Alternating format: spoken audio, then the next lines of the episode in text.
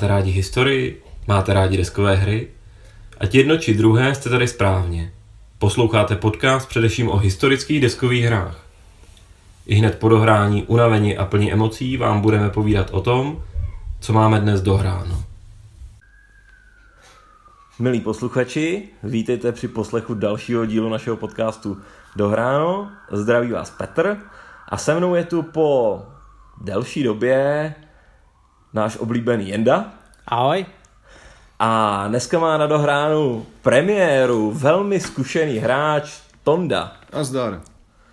Tak a dneska se podíváme na dvě bitvy z druhé světové války. Podíváme se do Ardenského lesa, do Belgie před Vánoci v roce 1944. A to konkrétně na hru Last Blitzkrieg. A podíváme se vlastně tak skoro o 2 roky dříve do Kasserinského průsmyku v Tunisu v severní Africe v únoru 1943 na hru Baptism by Fire. Nicméně já bych asi řekl, že hlavně se podíváme na systém Battalion Combat Series, zkráceně BCS, který mají tyto hry společné, a já bych řekl, že ten systém je dost nový. Vlastně nevím, tušíte, kdy to vyšlo, ten Last Blitzkrieg? Já myslím, že minimálně 2 roky nazpět. Už je to dlouho, 2016 je tam. Vidíš. 2016, ale já přece jenom pro mě je to pořád jako hrozně nový systém. Tak je to poslední systém, který vlastně vytvořil Dean Essig, který vytvořil SCS-ko, Standard Combat Series, Operation Combat Series. Takže on vlastně vytváří tyhle ty a je to jeho poslední, takže ano, je to jeho nejnovější systém. No, já bych tady to slovo nový, tady asi zvýraznil to N na začátku, protože pokud byste se třeba chystali ten podcast teď vypnout, protože už jste něco o Ardenách hráli, a to si myslím, že kdekdo hrál něco o Ardenách. Je to často zpracovaný. Přesně tak. I o té severní Africe bylo leco zpracovaný. A je to žetonkovka z druhé světové války, takových je prostě kvantum. Ale pokud máte tendenci to vypnout, jenom protože už máte nějaký hry na tohle téma, tak doporučuji, vydržte s náma ještě chvíli, než se zabrouzdáme do toho systému, protože pro mě tenhle systém je nový s velkým N. A těma mechanikama prostě tím, k čemu se asi za chviličku dostaneme. A myslím si, že je hrozně nový v našich končinách.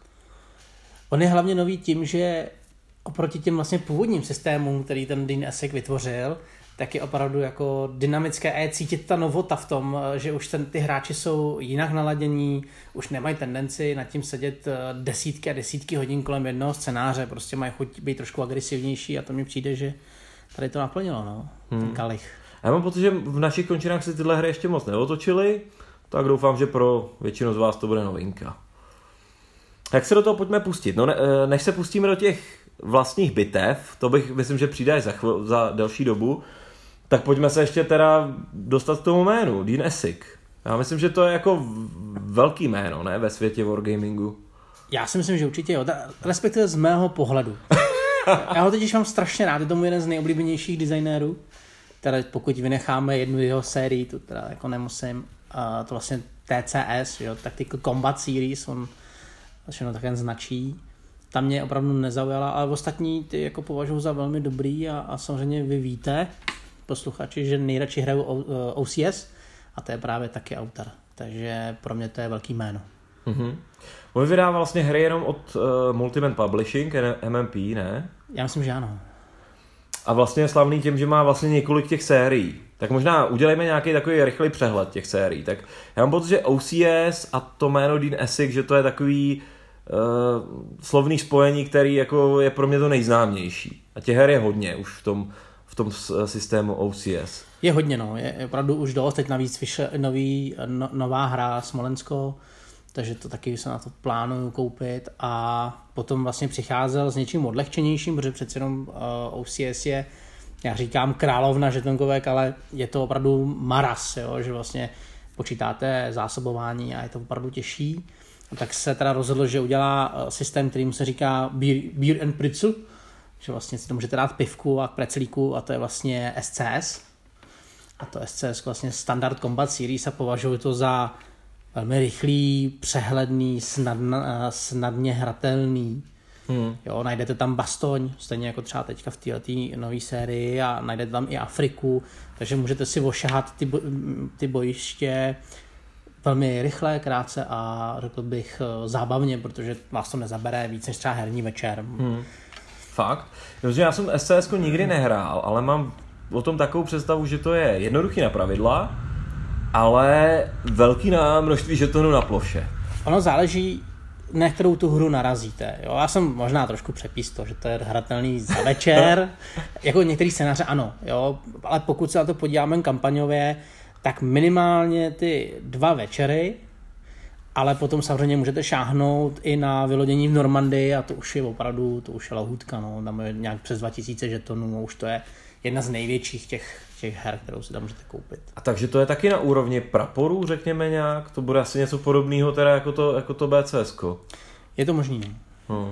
Jestli říkáš tolik žetonů jako v Normandii, tak to bude určitě v této dimenzi. No. Tam je to hodně. Tam i tím, že ty pravidla jsou jednoduchý a opravdu ty mají někde nějakých 9-10 stránek i s příklady, tak já musím za sebe říct, že třeba to byla pro mě jedna z nejlíp zpracovaných Normandií, že vlastně jsme to rozložili a 2 dny jsme hráli Normandii a odsejpalo to a bylo to super. Třeba lepší útah jsem nikdy neviděl, jako vylodění na útahu. Takže ta jednoduchost, ta hratelnost tam je. No. Jo. No a já bych se ještě vrátil k tomu OCS-ku. To je zase ale trošku strategičtější pohled, že jo? To je vždycky jako celá ta operace, celý to zásobování. To už je to větší měřítko, než to, co tady máme před sebou, než to BCS-ko, ne? Jo, ano, to je, dalo by se říct, že to je jedna z nejsložitějších jakoby, těch systémů z toho nebo od Deana Essiga, s tím, že tam je alfa omega zásobování. Zatímco v mnoha hrách prostě řešíte to, že máte někde nějaký bod a jenom si tomu počítáte hexy, jestli náhodou ty jednotky jsou zásobované nebo ne. Tady na té vlastně sérii máte ty zásobovací žetony opravdu na mapě. Takže když ten útvar chce nastartovat tanky, tak vy musíte spotřebovat ten žeton na té mapě, abyste vlastně těmi tankama někam vyjeli, zaútočili, dělostřelectvo by pálilo. A už se z vás opravdu stává takový generál, který musí cítit jakoby vědět, jestli má potenciál na tu akci, jestli vydrží ten drive v tom útoku. Je to hodně, hodně podobný válce, aspoň teda za mě. A musím říct, že jakmile jsem jakoby okusil tu chuť toho počítání, účetnictví, dalo by se říct, tak už se moc nechce vracet k nějakým jednodušším variantám. No. Jo. No, protože tam seš na poměrně jako vysoký úrovni toho velitelského postu. Ano. Tam jsi podle mě ještě asi na úrovni někde armádního, třeba velitele armádního sboru nebo něco takového, což třeba v tomhletom našem systému podle mě to BCS, o kterém budeme mluvit dneska, tak tady jako cítíš, že jsi ten frontový velitel, jako když hraješ tu skupinou, že jo. Ono to je i velikostí mapy, že třeba máš mapu, kde je celá Sicílie, tady vlastně máme jenom třeba Kasserinský průsmyk a kousek za ním a před ním. Ale hlavně je to o tom, že třeba i řešíte lodní dopravu, leteckou dopravu, zásobování letadlama, to znamená, že máte odříznutý jednotky, jak se tam snažíte schazovat ty reální žetony. Takže ta vlastně, ten zážitek z toho boje je mnohem pro mě jako 3D, nevím jak bych to víc napsal. No. No a aby jsme teda probrali ještě ty jinýho série, tak další je to CCS-ko, to už je poslední, nebo máš něco dalšího? No, on má TCS, že jo, Tactical Combat Series, ty jsem teda měl možnost zahrát, za sebe musím říct, že mně to přijde jako jeden z asi z jeho nevydařených kousků, protože to je o tom, že jste už na úrovni družstev, nebo respektive máte fakt... Minimálně jsou tam roty, možná ještě čety dokonce. No. A vy si vždycky před tím kolem si nakreslíte nějaký plán útoku na tu třeba vesnici nebo na ty své vítězné body. A dokud vlastně nepřijde moment, kdy můžete změnit ten rozkaz, tak se musíte držet toho rozkazu, který jste si vlastně vytvořil, a ty jednotky tak musí postupovat. A ono to bohužel, ač to vypadá velmi, velmi jako sexy, tak to sexy není a vlastně stává se to, že u toho trpíte, protože vlastně ty jednotky dělají šílené věci a nejste schopni ty rozkazy změnit. Takže to je to TCS. Já jsem tohle hrál ten Canadian Crucible, což jsou vlastně... To je to poslední, myslím. No, což jsou Kanaděni vlastně v Normandii, někde tam jako Ukán, ale budou tam o nějakou menší vesnici. A měl jsem, jako hrozně jsem se na to těšil právě, prostě to, že tam máš tu mapičku, na tý si nakreslíš, jen tak jako rámcově. Prostě tam máš tu velitelskou mapičku, jakou, jaká je vidět v těch filmech, nebo prostě v těch knížkách. A že pak se jí budou muset řídit a to mi přišlo hrozně pěkný, ale bohužel realita byla taková, že ten systém mi přišel jako úplně neuvěřitelně pomalej. My jsme si něco nakreslili a celkem jsme v rámci toho jako postupovali, ale za tu dobu, co my jsme stihli odehrát, tak ani nebyla moc potřeba ty rozkazy měnit, protože prostě jsme postupovali strašně pomalu. A to je o tom, že už je to ta taktická úroveň, kde člověk řeší jako... line of sight, že prostě jdou polem ta jednotka a tam jsou schovaní, že jo, v tom obilí a prostě kam položit kulomet, tak vidí a je to taková ta taktická úroveň, která aspoň za mě, já mám pocit, že pro mě moc nefunguje v těchto hrách už, protože mám pocit, že člověk nebo ten hráč má příliš velkou kontrolu nad tím, co na té mapě skutečně je. Ale to je přesně ono, jo. Pokud mluvíme o té taktické úrovni, tak tam těch her je jako mrtě, že jo. To je ASLko, máte prostě různých dalších možností, které jsou mnohem dynamičtější, propracovanější, líp odsejpají a všechno. Takže vůbec nemáte důvod to TCS vlastně hrát. Takže jsem to zahodil a už mě to jako vůbec jako nezajímá. No. Já se taky, to je taky série, ke který se jako vracet nechci. A to jsme to jenom fakt to ochutnali, ale prostě... Bylo to moc pomalý a i tak jsem měl pocit, že tam pořád vymýšlíme nějaké ty gamey tahy, že já sice, že prostě vidím, že oni za tím kopcem jsou, ta Rotabie samozřejmě o tom neměla nejmenší tušení a prostě tam lidi hráli nějaké takové divné věci. No já, aby jakoby ještě byl trošku lepší přehled v těch sériích, tak si to vezměte podle složitosti od nejlehčí po nejtěžší, tak řeknu, že to nejlehčí je SCS-ko, pak střední je BCS a to nejtěžší je to OCS, takže pokud se cítíte třeba být silný, jděte do OCS a zkoušejte si pořádně vykrvácet na zásobování. Ne?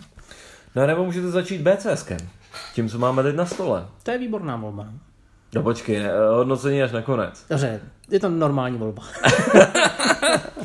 Tak pojďme rozebrat, jaká je to volba. Tak pojďme, asi než se pustíme do obou těch her, tak se pojďme pustit do toho systému jako takového, protože nutno říct, že tohle je opravdu série, to znamená, vy dostanete prostě pravidla, které jsou series rules a potom ty game specific rules.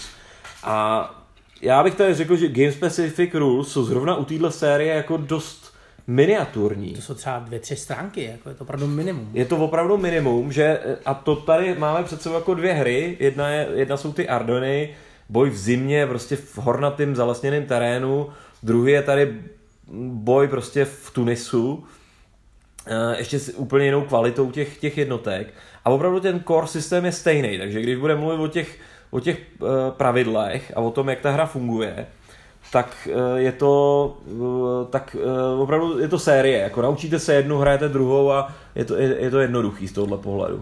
Je to musím říct, že je hrozně fajn, nebo úžasný, když si člověk koupí první díl té série, teď otevře ty pravidla a tam je u nich je napsáno verze 1.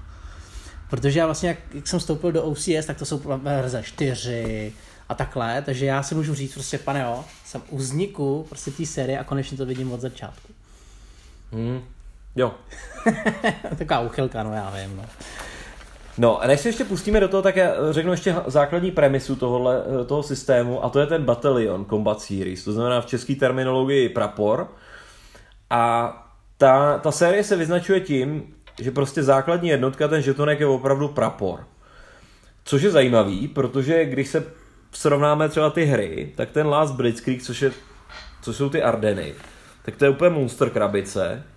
Proti tomu ten Baptism by Fire je prostě tenoučka. To je dokonce, řekl bych, skoro méně než poloviční. Na počet žetonků je tam opravdu, to jsou prostě diametrální rozdíly. Že spousta autorů dělá to, že přizpůsobuje ten systém tomu měřítku.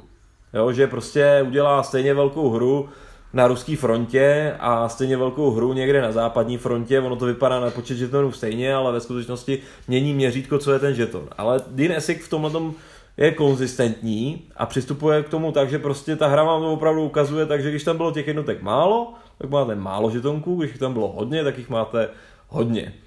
Proto bych se jako klidně řekl, že Last Blitzkrieg je monster hra, Baptism by Fire je celkem jako normální, řekl bych skoro menší, jako taková introductory hra, by se dalo říct. Je to nejlepší volba pro vstup do této série. Baptism by Fire. Rozhodně. Jo, to jo. Protože dohromady tam najdete asi 30-40 žetonů herních.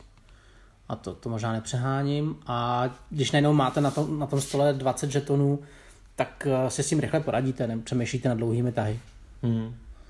No, tak je tady den a měřítko jednoho hexu je, myslím, 0,5 kilometru, to mě neberte za slovo, ale nějaká takováhle vzdálenost to je. No a tak pojďme nejdřív tím, co tady nový není. Co je tak společného pro jiný tyhle ty hexový wargame hry z druhé světové války? Tak je důležitý vědět, že tahle hra je prostě hex and counter systému. To znamená, máte hexovou mapu, k tomu žetony, tabulky a jedete. Jo, takže to má společného se všema těma hrama. No, co dál? Dobře. Ne, já tě nechci zkoušet. Já jsem to těch schválně zvědavý, kolik toho vypotíme. Co tenhle systém má opravdu společný s těma jako ostatníma systémama. Jo. Dobře, určitě tabulka terénu. Jo, takže máme nějaký movement pointy a máme tabulku, na který prostě je vidět, o kolik se jednotka pohne. Jednotky jsou tady, že jo, trojího typu. To znamená pěší. Mechanizovaný. No ve smyslu, ono je to vyloženě podle vlastně těch podvozků. Jsou tady takzvaný ty tactical, to znamená, jsou tanky pásový a pak jsou ty track, to znamená jako nákladáky kolový. No. Možná tady bych rovnou řekl to, že já z toho mám hodně pocit, že ta hra jako nutí, tenhle systém jako fakt nutí jezdit po silnicích, po cestách. Že tady jako to prostě, pak se o tom možná dostaneme ještě dál, ale už celý ten základní princip těch terénů prostě vede k tomu, že se ty armády pohybují dost přirozeně po těch silnicích. No. Co má ještě společného? No? No command range, no. Jasně, velení a command. Jo, jsou tady headquarters, vždycky velení.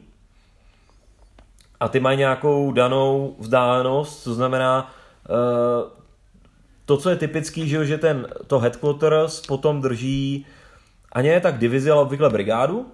To znamená nějakou část divize, buď to je to třeba třeba u Američanů, oni štěpili ty tankové divize do těch combat komandů A, B, C nebo A, B, R jako rezerv. Tak to je jedna ta CCA, je třeba jedna ta skupina, která má jedno to velitelství. Nebo třeba tady u Němců je to typicky, že vlastně štěpili ty divize do těch bojových skupin, ty Kampfgruppe, nebo jak se to jmenuje německy. Mm-hmm. Tak to má vždycky společný to velitelství a opravdu tam potřebujete držet ty jednotky do té vzdálenosti od toho velitelství. To celkem bývá taky v těch hrách, je tam nějaký command range. A pak už nic nenapadá. No já mám pocit, že ty ostatní věci už jsou takový vždycky nějak zmodifikovaný. Viděli jste? Vícenásobná aktivace. To taky není úplně nový prvek. Vícenásobná aktivace nějakého uskupení. To znamená, že vlastně ta vaše skupina jednotek může dělat třeba až 2 akce během jednoho kola. Jo. Tady zase je to hrozně jednoduchý princip. Je to o tom, že uděláte jednu aktivaci a můžete hned zkusit druhou. Stačí přehodit číslo, který má to velitelství, typicky je to 4, takže to pade na pade u většiny těch formací. Typicky v různých těch situacích tam najdete formace, které ale jsou na tom hůř, takže ta pravděpodobnost je nižší. Například v těch Ardenách všechny ty překvapený americký frontový divize, který to prostě nečekali ten útok, tak ty mají velkou pravděpodobnost, že se jako nepohnou nějak aktivně, takže ty to mají zvýšený. Naopak tady třeba v tom Tunisku se pohybuje Rommel, to je jedno z těch mála zvláštních pravidel a Rommel vlastně vám dává bonus na tu druhou aktivaci. No. Já jsem schválně položil tohle otázku, protože jsem si říkal, že to bude hrozně zajímavá diskuze, co tady vyfotíme, protože opravdu ten systém, já mám pocit, že tady je spousta mechanik a asi stojí za to je tady probrat, který jsou v podstatě jednoduchý, ale je jich tady hodně a jsou prakticky nový. Jako. Za sebe musím říct bojový systém. To v momentě totiž, když jste zvyklí na žetonky a všechno, tak vlastně víte, že když rozbalíte hru, tak vidíte, že ten Tiger má takovouhle sílu a Sherman takovouhle a vlastně to porovnáváte si. A tady najednou rozbalíte hru a ona tam nemá bojovou hodnotu. Prostě máte žetonky pěchoty a tam má jenom pohyb. Takže jsem se vlastně zastavil jsem se a říkám si, ježišmarja, jak se tady vlastně bojuje. A bylo to pro mě velmi zajímavé to prozkoumávat a zjistil jsem, že vlastně tu hodnotu toho boje tam ani nepotřebuju. Jo, a člověk hledá, že jo, takovou tu CRT, tu tabulku, že bude počítat ten poměr, jako je typický u těchto her a já to třeba moc nemám rád, mám výjimky, kde mi ten systém jako nevadí, kde mi ty poměry přijdou dobrý, jakože fungujou a tady prostě vůbec nejsou, žádný počítání poměrů se tady neodehrává, není tady žádná CRT, ve skutečnosti ta tabulka, na který házíte, je zase hrozně jednoduchá a je tady použitý takzvaný ten systém těch dvou kostek 2D6, to znamená, že hážete dvěma kostkama a sčítáte. To znamená, je poměrně velká pravděpodobnost, že tam padne ta středová hodnota, je to daleko vyšší pravděpodobnost, než kdyby se házelo jenom jednou kostkou, že jo, je tam už trošičku to normální rozdělení. A pak tam máte jenom modifikátory, který s tím hejbou jako dolů nahoru, nějaký +1, není jich moc. Myslím si, že po pár hraních už jsme je celkem znali dost hlavy. A to třeba jako bych tady rovnou vyzdvihnul jako plus. Vede to k tomu, že dost často můžete hodit a počítat až potom, protože občas už víte, co padlo jako jenom odhadem. Jo. Takže pro mě jakoby ten soubojový systém. To byla novinka. Co ty? Jo, tak pojďme rozebrat soubojový systém. Dobře. Protože on, jo, pro mě asi taky největší. To bylo takový jako pro mě největší první wow, co to vůbec je. Když jsme tam vůbec četli ten postup, jakože tam není takový to, teď je movement fáze, všechna boj. A teď je boj. To prostě tam není. Ten systém na začátku vypadá strašně volně. Vlastně vám to říká, že jakmile máte aktivovanou tu formaci, tak si vemte žetonek nebo stek žetonků, někam s nima dojeďte, teď s nima něco udělejte, pohněte s nima dál, zase něco udělejte, pak vemte ty další, pak třeba s těma prvníma jste něco prorazili, tak ty další projedou skrz, teď si třeba připravíte a pak nakonec uděláte nějaký finální útok. Jo, že tam tato je naprostá jako otevřenost toho, že ten velitel se s tím praporem může opravdu plánovat různý tyhle ty detailní operace. Jako za sebe to je přesně to, co mě vyrazilo dech, že vlastně tady není o tom, pojďme si porovnat dvě čísla, hoďme si na tabulce a hotovo. Tady těch útoků máte strašně moc. Regulární útok, to znamená, že pěchota naběhne na pěchotu třeba, nebo prostě to normální souboj, nebo tanky vystřelej, tanky se snaží prorazit. Prostě těch možností toho útoku je strašně moc a vy opravdu fungujete jako ten velitel, který se rozhoduje, jestli ty tanky pošle dopředu, s tím, že je zajistí pěchota, nebo naopak ty tanky podpoří tu pěchotu. Těch možností, co s tou vlastně jednotkou dělat, je obrovská škála. Jo. No já řeknu třeba příklad, jak ten systém spíš dopadá, protože rozabírat ho asi nemá úplně cenu, ale třeba když jsme hráli s Tondou my dva spolu vlastně scénář v Last Blitzkriegu a byla to bitva o Bastogne, taková řekl bych ikona toho, těch Arden, kdy 101. divize brání Bastogne, jako ne přímo, že by seděli v tom městě, ale brání ty okolní lesy a na ně prostě tlačí ze začátku ty tankové divize Němců, který potřeboval ale pokračovat dál, ty tam mohli jenom chvíli zdržet. Třeba Léhr. Přesně tak, nebo ta druhá tanková. A 26. A 26. která už skutečně potom tu Bastogne se pokoušela dobít, ale ta už ty tanky nemá. Tak my vlastně jsme se dostali do situace, kdy za prvý, třeba já jako ten Němec, jsem několikrát používal ty tanky opravdu jako kladivo, jsem se snažil co nejrychleji prorazit. A měl jsem tak vysoký ztráty, že jsem se za chvíli dostal do stavu, kdy ty tanky prostě pro mě začaly být jako strašně cenná jednotka a musel jsem si je hlídat. Jo? Že samozřejmě můžete postupovat tou metodou, že je tady vesnice, tu brání Američani, tak tam ty tanky prostě najedou. Jo? A může to fungovat. Jo? Ona to obvykle funguje, když ty tanky jsou lepší než ty druhý. Ale může to taky způsobovat takový ztráty, že pak vlastně si říkáte, no jo, ale já už už tohle to jako nemůžu dělat. A to, co tam bylo ještě potom zajímavější, je, se tam potom vytvořila fronta, řekněme v nějakém tom perimetru kolem Bastogne. A byla tam celkem patová situace, kdy já jako za Němce jsem si myslel, že se nám to nemůže už podařit prorazit. Ale pak se tam podařilo vlastně jedné bojové skupině malý, jednomu praporu vlastně německému, myslím nějaká taková ta kombinovaná jednotka, podle velitele pojmenovaná, to tady mimochodem je dost často na těch žetoncích, že jsou pojmenované ty skupiny podle velitelů, tak prorazila dál a v tu chvíli jako otevřela trochu cestu, ale ne moc daleko.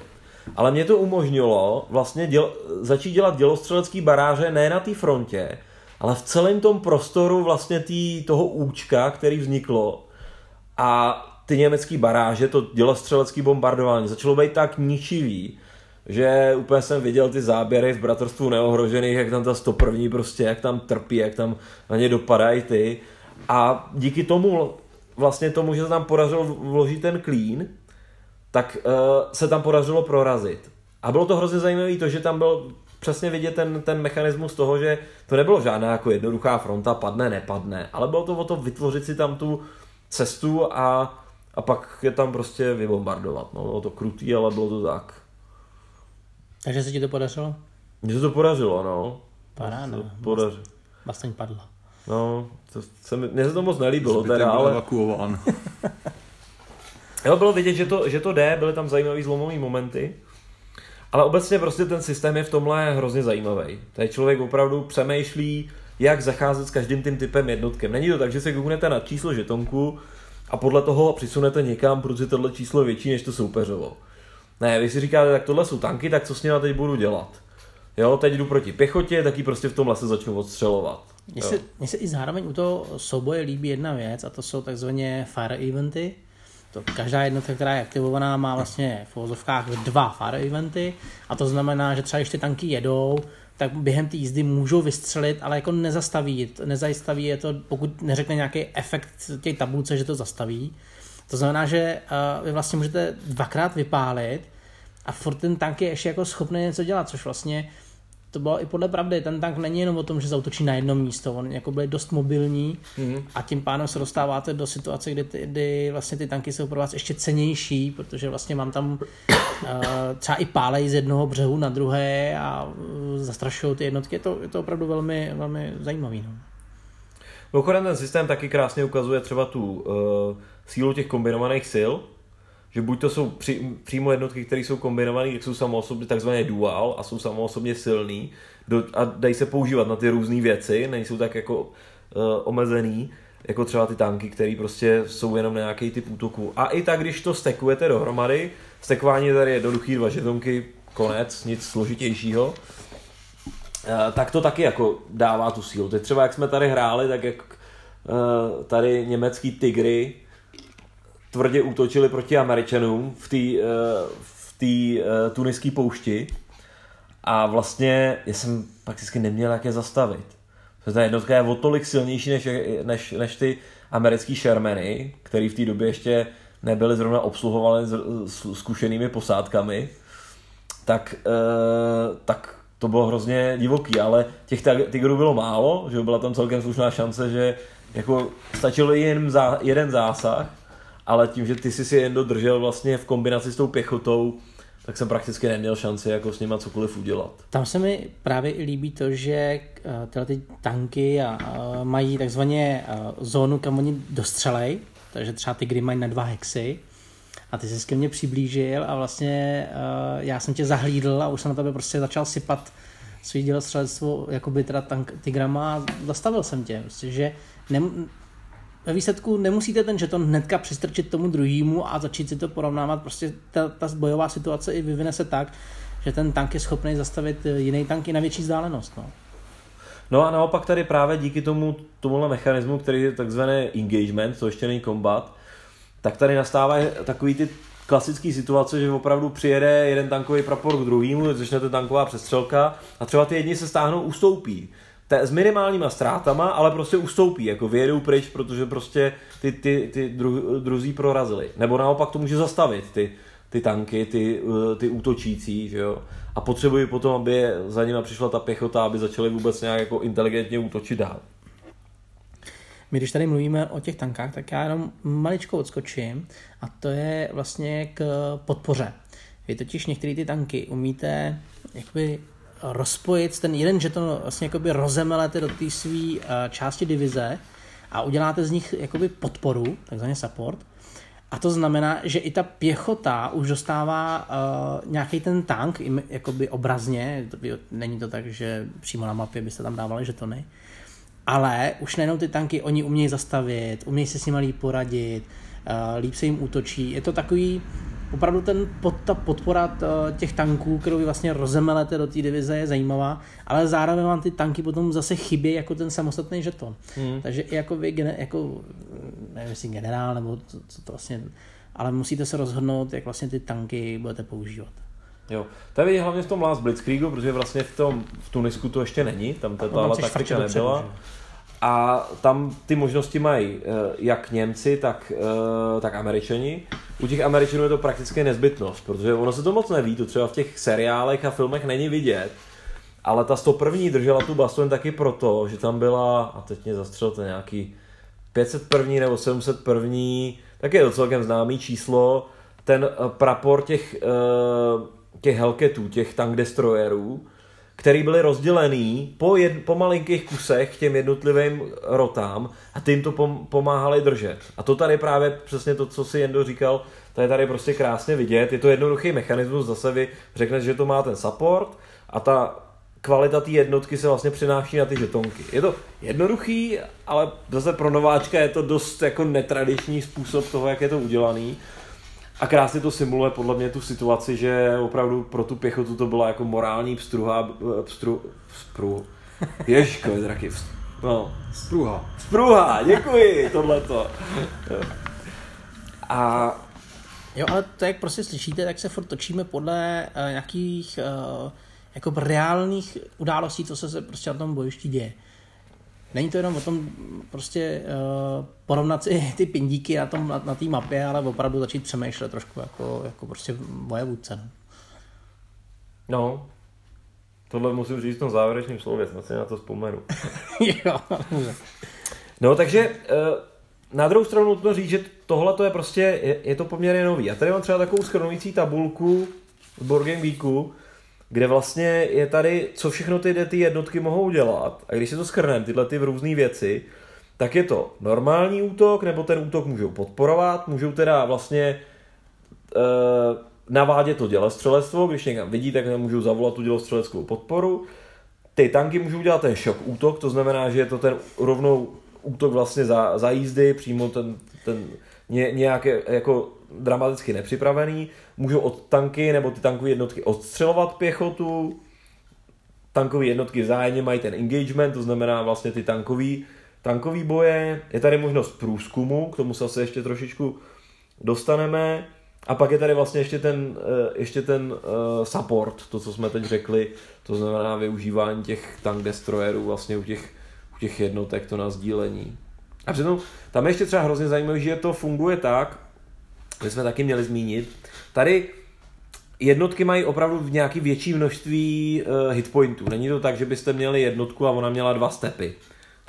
To od jednotky, jako ten žetonek se tady otáčí kvůli tomu, že z jedné strany je řekněme nějaká víc mobilní strana, to znamená třeba je to jednotka, která se pohybuje v nákladácích, ale nemůže bojovat a když ji otočíte, tak se pohybuje pěšmo a už může bojovat.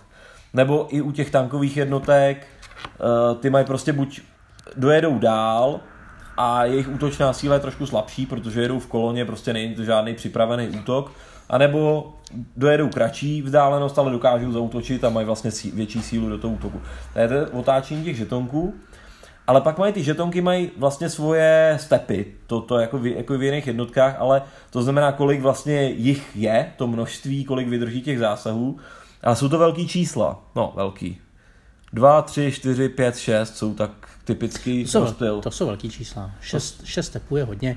Představa, že prostě musíte 6krát úspěšně zaútočit na jednotku, abyste ji vymazali z plochy, je to hodně. Je to tak, no. No, jinak hraje se to vlastně tak, že standardně máte žetonky s těmi čísly, které byste dávali pod ty jednotky. My jsme teda udělali tu věc, že jsme si vytiskli z Board Game Geeku vlastně papír, na který si ty zásahy můžete zapisovat k těm jednotkám, což je prostě, mně to přijde pohodlnější a je to, dělá tam to hezký fogovor, že prostě nevíte, kolik tam ten soupeř ještě má, můžete to jenom odhadovat. Takže to je k tomu bojovému systému, no. Je tady... Nepřetěžuje se tolik ta mapa těmi žetonky. No. To není takový chaos, jako v některých jiných hrách, kde je hodně žetonků. Jo. Že se ti nevytvoří stack, jo, o 6-7 žetoncích na sobě, no. Tady se vytvoří dost výjimečně něco takového. Jo. A většinou je to vlastně u těch headquarters, kde jsou ještě nějaký markery k tomu. Jako zásobovací žetony a jestli ta divize je čerstvá nebo už unavená. Protože tady to měřítko už dovoluje i pracovat s tím, jak unavený vaši vojáci jsou. Takže opravdu delší bitvou prostě už jste nuceni ty vojáky nechat odpočinout. Už to není tak, že dřete, ždímáte až do konce scénáře, prostě se musíte zastavit a říct OK, tak teď prostě vychrápete, chlapi, no. Což je pro mě taky velmi zajímavý, protože když jsme se bavili o Standard Combat Series nebo OCS, tak tyhle ty jakoby faktory tam vůbec nejsou. Takže tohle je velká novinka pro mě. Myslím jako v té sérii, nikoliv jako věrně. Situation normal, all fucked up. Přesně tak, situace je v pořádku, všechno je.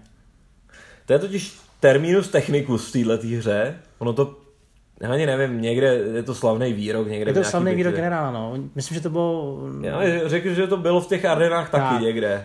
Oni vlastně přiběhli za tím generálem, že co se děje, řekl, situace je v pořádku, všechno je v prdeli. No a Dean Essig to vlastně použil jako technický pojem pro tu hru. A to, co se tady děje, vlastně když chcete aktivovat tu formaci, tak hážete takzvaný snafu hod, snafu roll.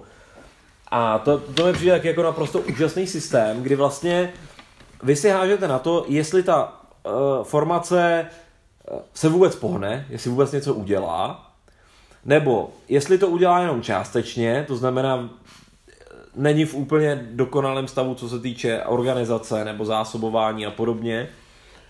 A nebo jestli má opravdu tu plnou aktivaci. Na tu částečnou má omezený množství dělostřelectva, má poloviční pohyb a ještě nějaký... Menší rozkazy. No, menší rozkazy na tyhle ty záležitosti. A jenom ten hod samotný, zase je to jednoduchá věc, 2D6, jedna jednoduchá tabulka, kterou jsme už celkem zvládali taky z paměti za chvilinku. Ale dává do toho krásné dimenze, kdy opravdu je tam aspekty, je tam ta únava, je tam to, jestli promícháte třeba ty formace. Pokud ty divize začnete kombinovat, takže začnou jezdit skrz stejné cesty, tak začnete získávat takzvaný coordination markery, který jsou postih do tohohletoho. Prostě jakmile se tam začnou míchat ty vojáci z různých divizí, tak ty veletele, tak tam začne být zmatek. A ten, máte větší šanci, že vám ten hod nepadne. A stejně tak za tím hodem je vlastně schovaný to zásobování, jo, který tady není vůbec účetnictví jako v OCS-ku, že jo? No to není vůbec. Tady je to hrozně, ale přitom je to elegantní, je to funkční v tom smyslu, že vy máte to velitelství a pak si ještě někam dál dáváte takzvaný combat train, nebo označujete něco, řekněme nějaký takovýto logistický centrum, nebo možná je to úplně abstraktní, že vlastně označujete tu cestu, kudy tam jezdí ty nákladáky s tím střelivem a sídlem. A s benzínem. A s tím musíte taky pracovat. Musíte pracovat, abyste se pohybovali tak, abyste to měli, ono to musí být na cestě, ale vy k tomu musíte mít nějakou dobrou cestu, musí být na dobrou vzdálenost. Ve chvíli, kdy třeba dvě divize sdílejí tu silnici, tak opět je tam postih na tu cestu, teda na ten snafuhod, protože je samozřejmě větší šance, že se ta logistika zase nějak jako semele špatně. Jo, ve chvíli, kdy přesunete to headquarters, nebo je třeba donuceno ustupovat, a vy tudíž musíte posunout ten žetonek toho combat trainu, tak opět dostáváte postih, vlastně ho otočíte na takovou nepřipravenou stranu, tak zase postih. Takže prostě udržet to zásobování je jednoduchý na manipulaci s těma žetonkama, ale podle mě krásně jako realistický. Jo, a je tam hrozně pěkný, že vy vlastně jako máte naprostou nejistotu jako velitel, že jenom víte, že tahle divize má nějakou jako šanci, že asi by měla jet jako dál, protože je připravená, jo, s nikým se nemíchá. ale a může nemusí to padnout. Já co asi pamatuju, jednou, když jsme poprvé hráli tu Bastogne, tak jsme toho vlastně hráli ve čtyřech, že jo, vy jste si každý vzali jinou tu německou formaci a bránil za Američany. Vy jste se tam tak krásně promíchali před tou Bastoní a najednou to na těch hodech snafů bylo vidět. No, protože vlastně člověk, když na to není zvyklý, tak má tendenci jakoby logicky, matematicky. Sem dám tuhle silnou jednotku, protože tady bla bla bla. A najednou vy vlastně zjistíte v tomhle systému, že vlastně děláte naprostou blbost, protože už ty jednotky nemají dosah na svý velení, teďka tam vzniká to promíchání, takže vlastně si přestávají rozumět, nemůžete se navzájem podporovat a vlastně ty útoky se vám hroutějí, protože ztrácíte bonusy, který byste normálně měli mít a nemáte, celý se vám to zastaví a vy třeba celý den strávíte tím, že se snažíte logisticky udělat všechno tak, aby to zase bylo v pořádku a mohli jste pokračovat v útoku. Jo, ale to je rychlý, to není jako, že byste 4 hodiny nad tím seděli, prostě za nevím, 15 minut máte všichni odtaženo a už můžete dál bojovat. Jo, ta nejistota je tady jako super, i ta rychlost a třeba je na tom zajímavý to, že vlastně i ty schopnosti těch jednotlivých divizí on dokázal krásně namodelovat právě jenom třeba tím iniciálním stavem té únavy, toho fatigue. Že v těch arenách spousta těch Američanů, přestože tam vlastně byli, tak jenom ten moment překvapení je schovaný v tomhletom čísle a tím tudíž je dost nepravděpodobný, takže něco jako reálně aktivně udělají.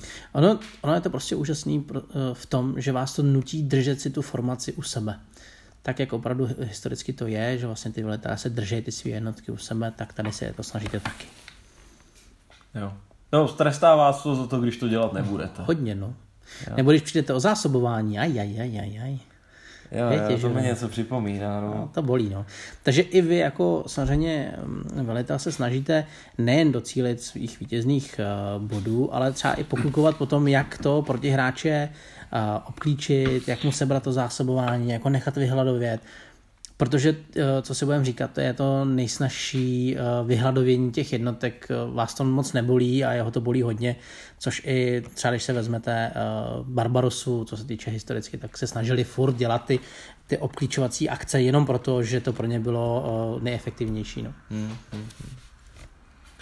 No a když jsi zmiňoval teda to, že vlastně držet se těch cest pohromadě, tak nutno říct ještě to, že i ty útoky jsou tady omezený na to, že vlastně potom, co hodí ten snafuhod, tak dostanete buď to 1 při normální, při té částečné aktivaci, nebo 2 při té plné aktivaci, takzvaný objective markery.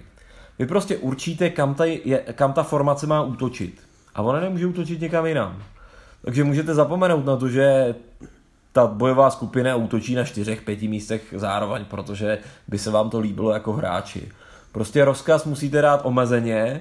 Když se vám podaří, když se opravdu aktivuje výrazně, tak můžete dát na 2 místa. To znamená, vždycky je to vlastně na 1 jednotku nepřátelskou plus všechny sousedící hexy se vytvoří takzvaná objective zone, kde teda můžete vlastně potom útočit.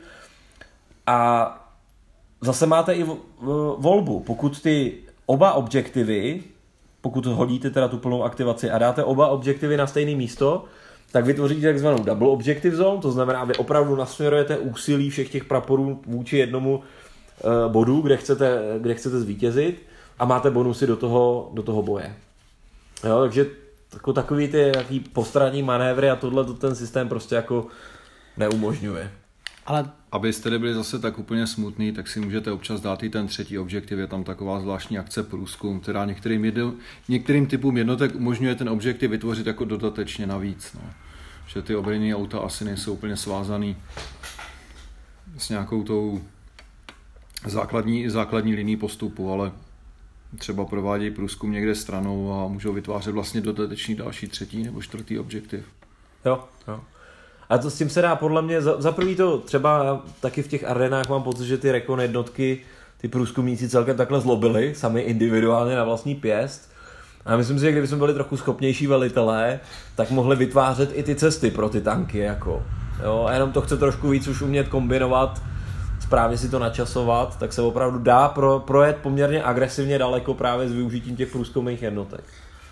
Víš co, za sebe musím říct, že ten mechanismus musím hodně ocenit, protože jak člověk časem hraje víc a víc těch válečných her, tak jsem začal nesnášet úplně takový to tak já zaútočím tady a najednou vlastně ten hráč byl schopný zaútočit třeba 15krát, 16krát během jedné fronty a to z logistického prostě problému, že to neuzásobujete, je to obrovský nápor na vlastně velení a všechno, tak mi to dává mnohem větší smysl, prostě si vybrat 1, 2, 3 útoky, které jsou pro vás důležitý a kolem toho se to vlastně točí ten celý den, jo, není to o tom, že děláte 16-17 útoků, to nejste prostě schopný udělat.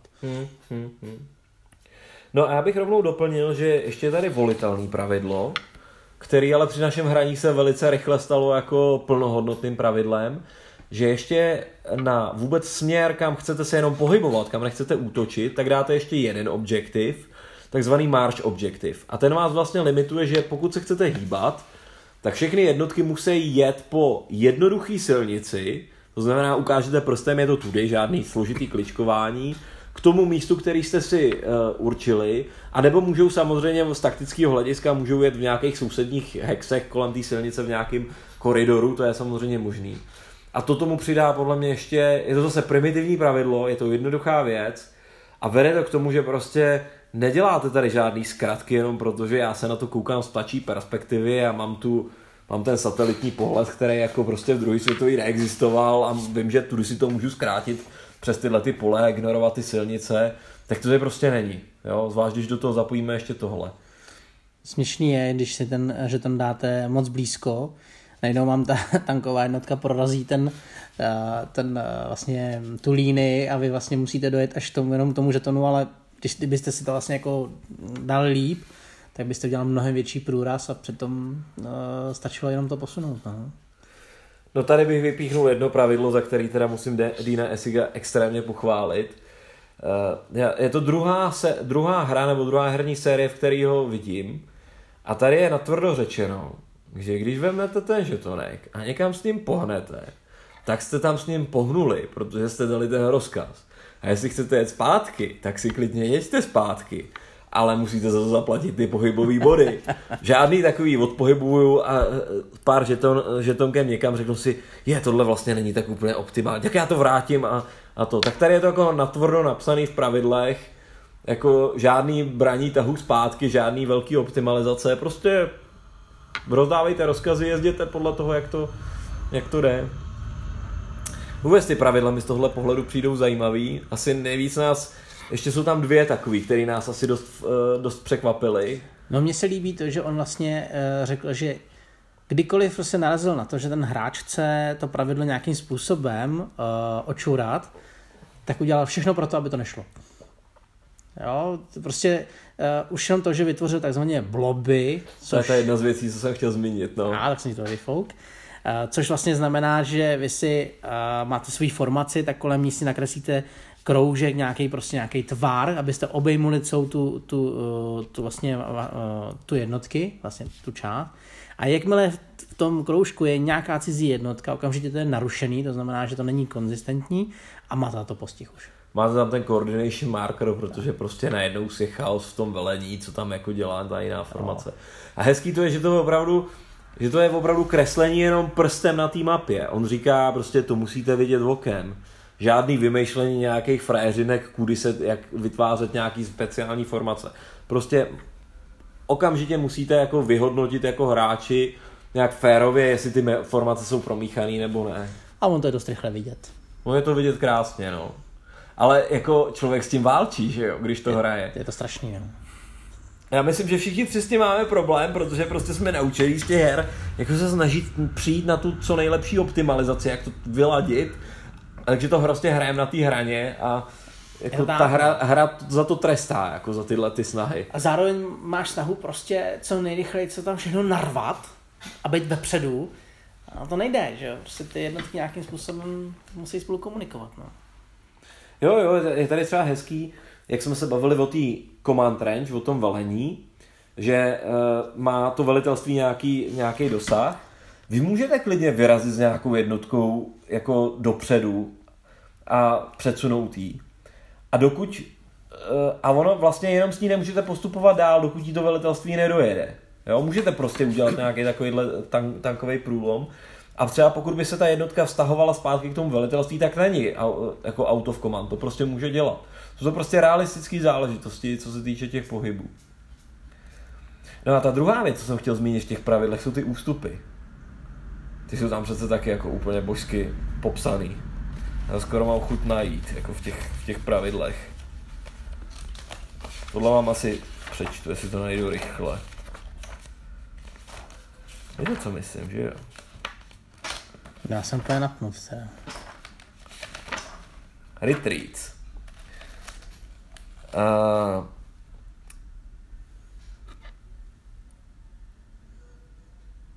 Tak, je tady pravidlo, které se jmenuje Retreat to the rear. To znamená, že se tam máte stahovat jako zpátky. Jo, chápete? Nemusíte se stahovat dopředu proti nepříteli, prostě se stahujete zpátky.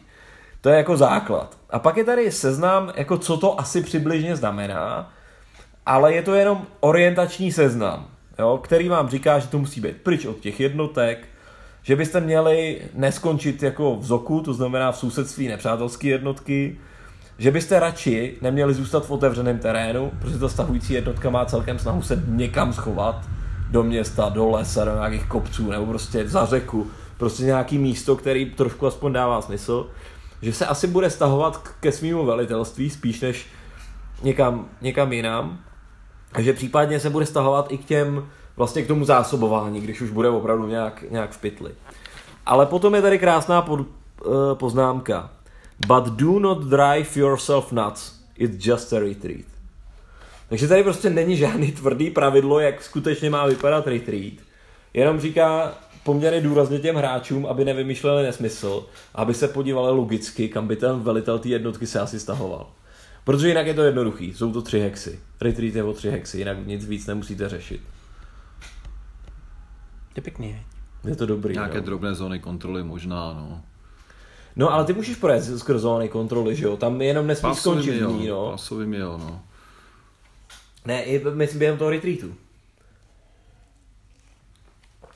Ale to, co jsi zmínil, to jsme ještě taky nezmínili, zóny kontroly, ty tady jsou, ale zase jsou jiný než v jiných hrách, protože zóny kontroly tady fungují tak, že zóny kontroly, to znamená sousední hexy, zastavují pěchotu, kdežto ty tankové jednotky, ty můžou skrz zóny kontroly projíždět. Ale samozřejmě, když vyjede tanková jednotka do zóny kontroly jiný tankové jednotky, tak ve skutečnosti už to není ta zóna kontroly, je to ta engagement zóna a ta může být širší, protože tam může být větší dostřel těch tanků, třeba těch tigrů, že jo? No jo.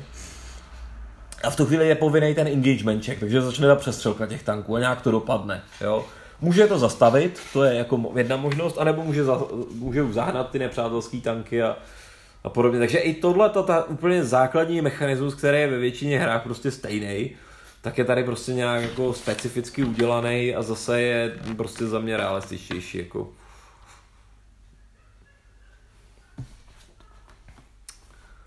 Tak co, ještě něco k mechanismům, co vás napadá? Já už asi nic, člověče. Je tady třeba počasí, a to jsme mohli říct na začátku, to je tady celkem normální.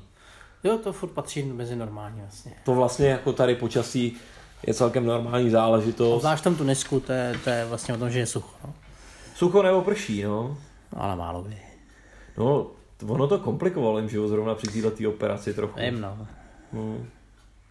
Dobře, tak pojďme teda ještě trošku asi k těm jednotlivým hrám. Dobrá. Tak první Last Blitzkrieg. Tak tady už se budeme trochu opakovat, když řekneme, o čem to je. Ale Last Blitzkrieg je o tom, o čem se Američané nazývají Battle of the Bulge, bitva o výběžek, nebo bitva v Ardenách, jak se tomu říká v Čechách. Vachta am Rhein. Ano, název operace Vachta am Rhein. A poslední Blitzkrieg je, myslím, příznačný. Poslední Hitlerova ofenzíva na západní frontě, jeho pokus vlastně rozdělit Brity a Američany, vrazit mezi ně klín v úvozovkách, prorazit vlastně skrz ty Ardeny až k Antwerpám a tím je Vlastně tam byl důležitý ten přístav, aby je odřízl od toho zásobování a trošičku je donutil si takové zasednout k těm stolům a začít si trošičku popovídat o míru mezi nimi. Ale nevím, já ať jsem o tom četl cokoliv, tak já vlastně mám takový pocit, že tam vlastně nějaký jako reálný základ, co by se jako skutečně mohlo strategicky stát, kde by se mu to náhodou povedlo, i třeba dojde do těch Antwerp, jo, tak tam prostě pořád jako nevidím, no. Bylo takový jako prostě gamble, no. Dost strašný. Američani si na to hrozně potrpí, na tuhle tu bitvu, protože to... Tak oni na všechno nikde vyhráli, že jo? Což jich moc není, ale... Tak zrovna na té západní frontě jako tak se vylodili a pak... Jasně, ale jenom, že kdykoliv Američani někde vyhrajou, tak na tom najdete hru. A když chcete hru třeba o Vietnamu, tak to, abyste opravdu jako... A to je to si myslím, že moc kritizuješ teda jako. Moc ne. Já myslím, že na Vietnam mají taky dost her, ale samozřejmě na ty Ardeny jich mají nejvíc, no. To je jako jejich jako dost srdcová záležitost. A vylodění v Normandii. No, ale já bych skoro tipnul, kdybych měl říct, že na jaký téma je nejvíc her, tak podle mě to Battle of the Bulge. Mě zkuste přesvědčit, že existuje něco jiného, na co bylo zpracovaný víckrát. No, to je teďka dlouho, ale...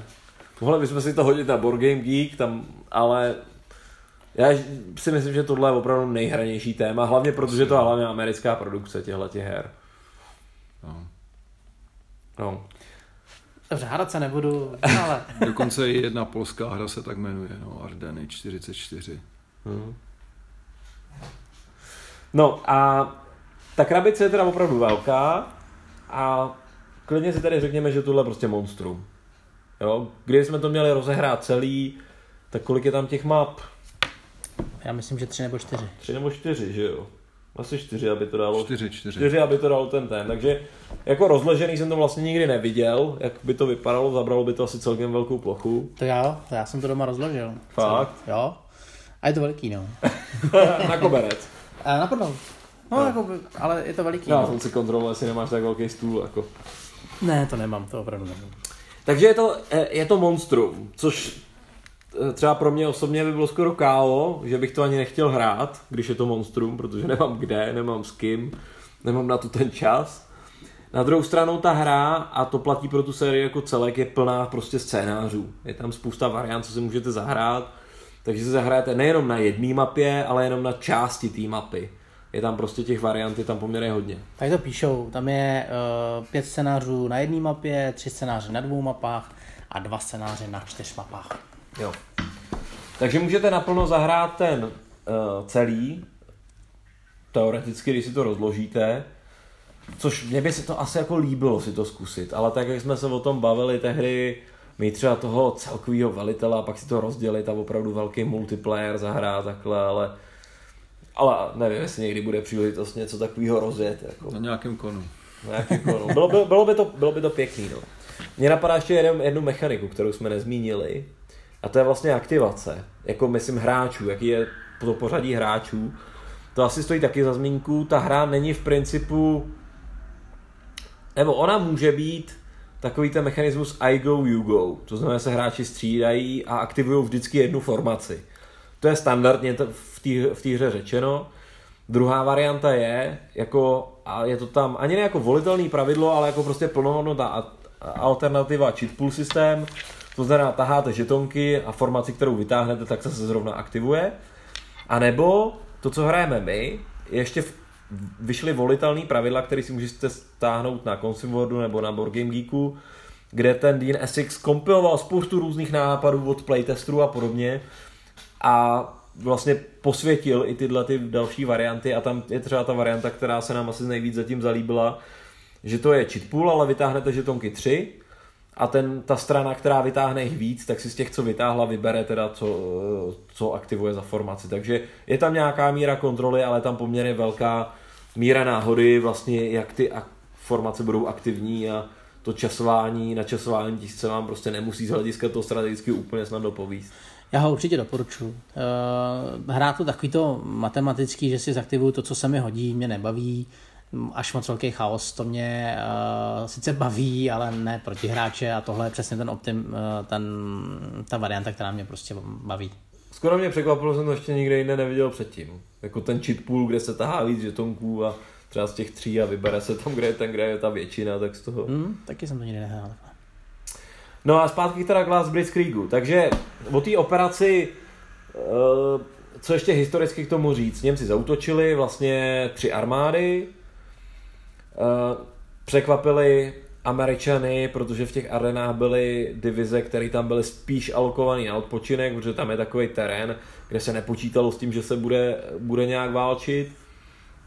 Ono i velení toho amerického byli přeci na dovolených měli a takhle, že oni vlastně nečekali žádnou jakoby prudkou akci z německé strany. Jo, takže Němcům se podařilo udělat ten klín, Bastogne jako taková ta výrazná křižovatka sedmi cest se tam dostala do obklíčení, známá 101. divize ji bránila a potom začal postupně ten protiútok, hlavně Petnovy armády, která tam přišla z jihu. A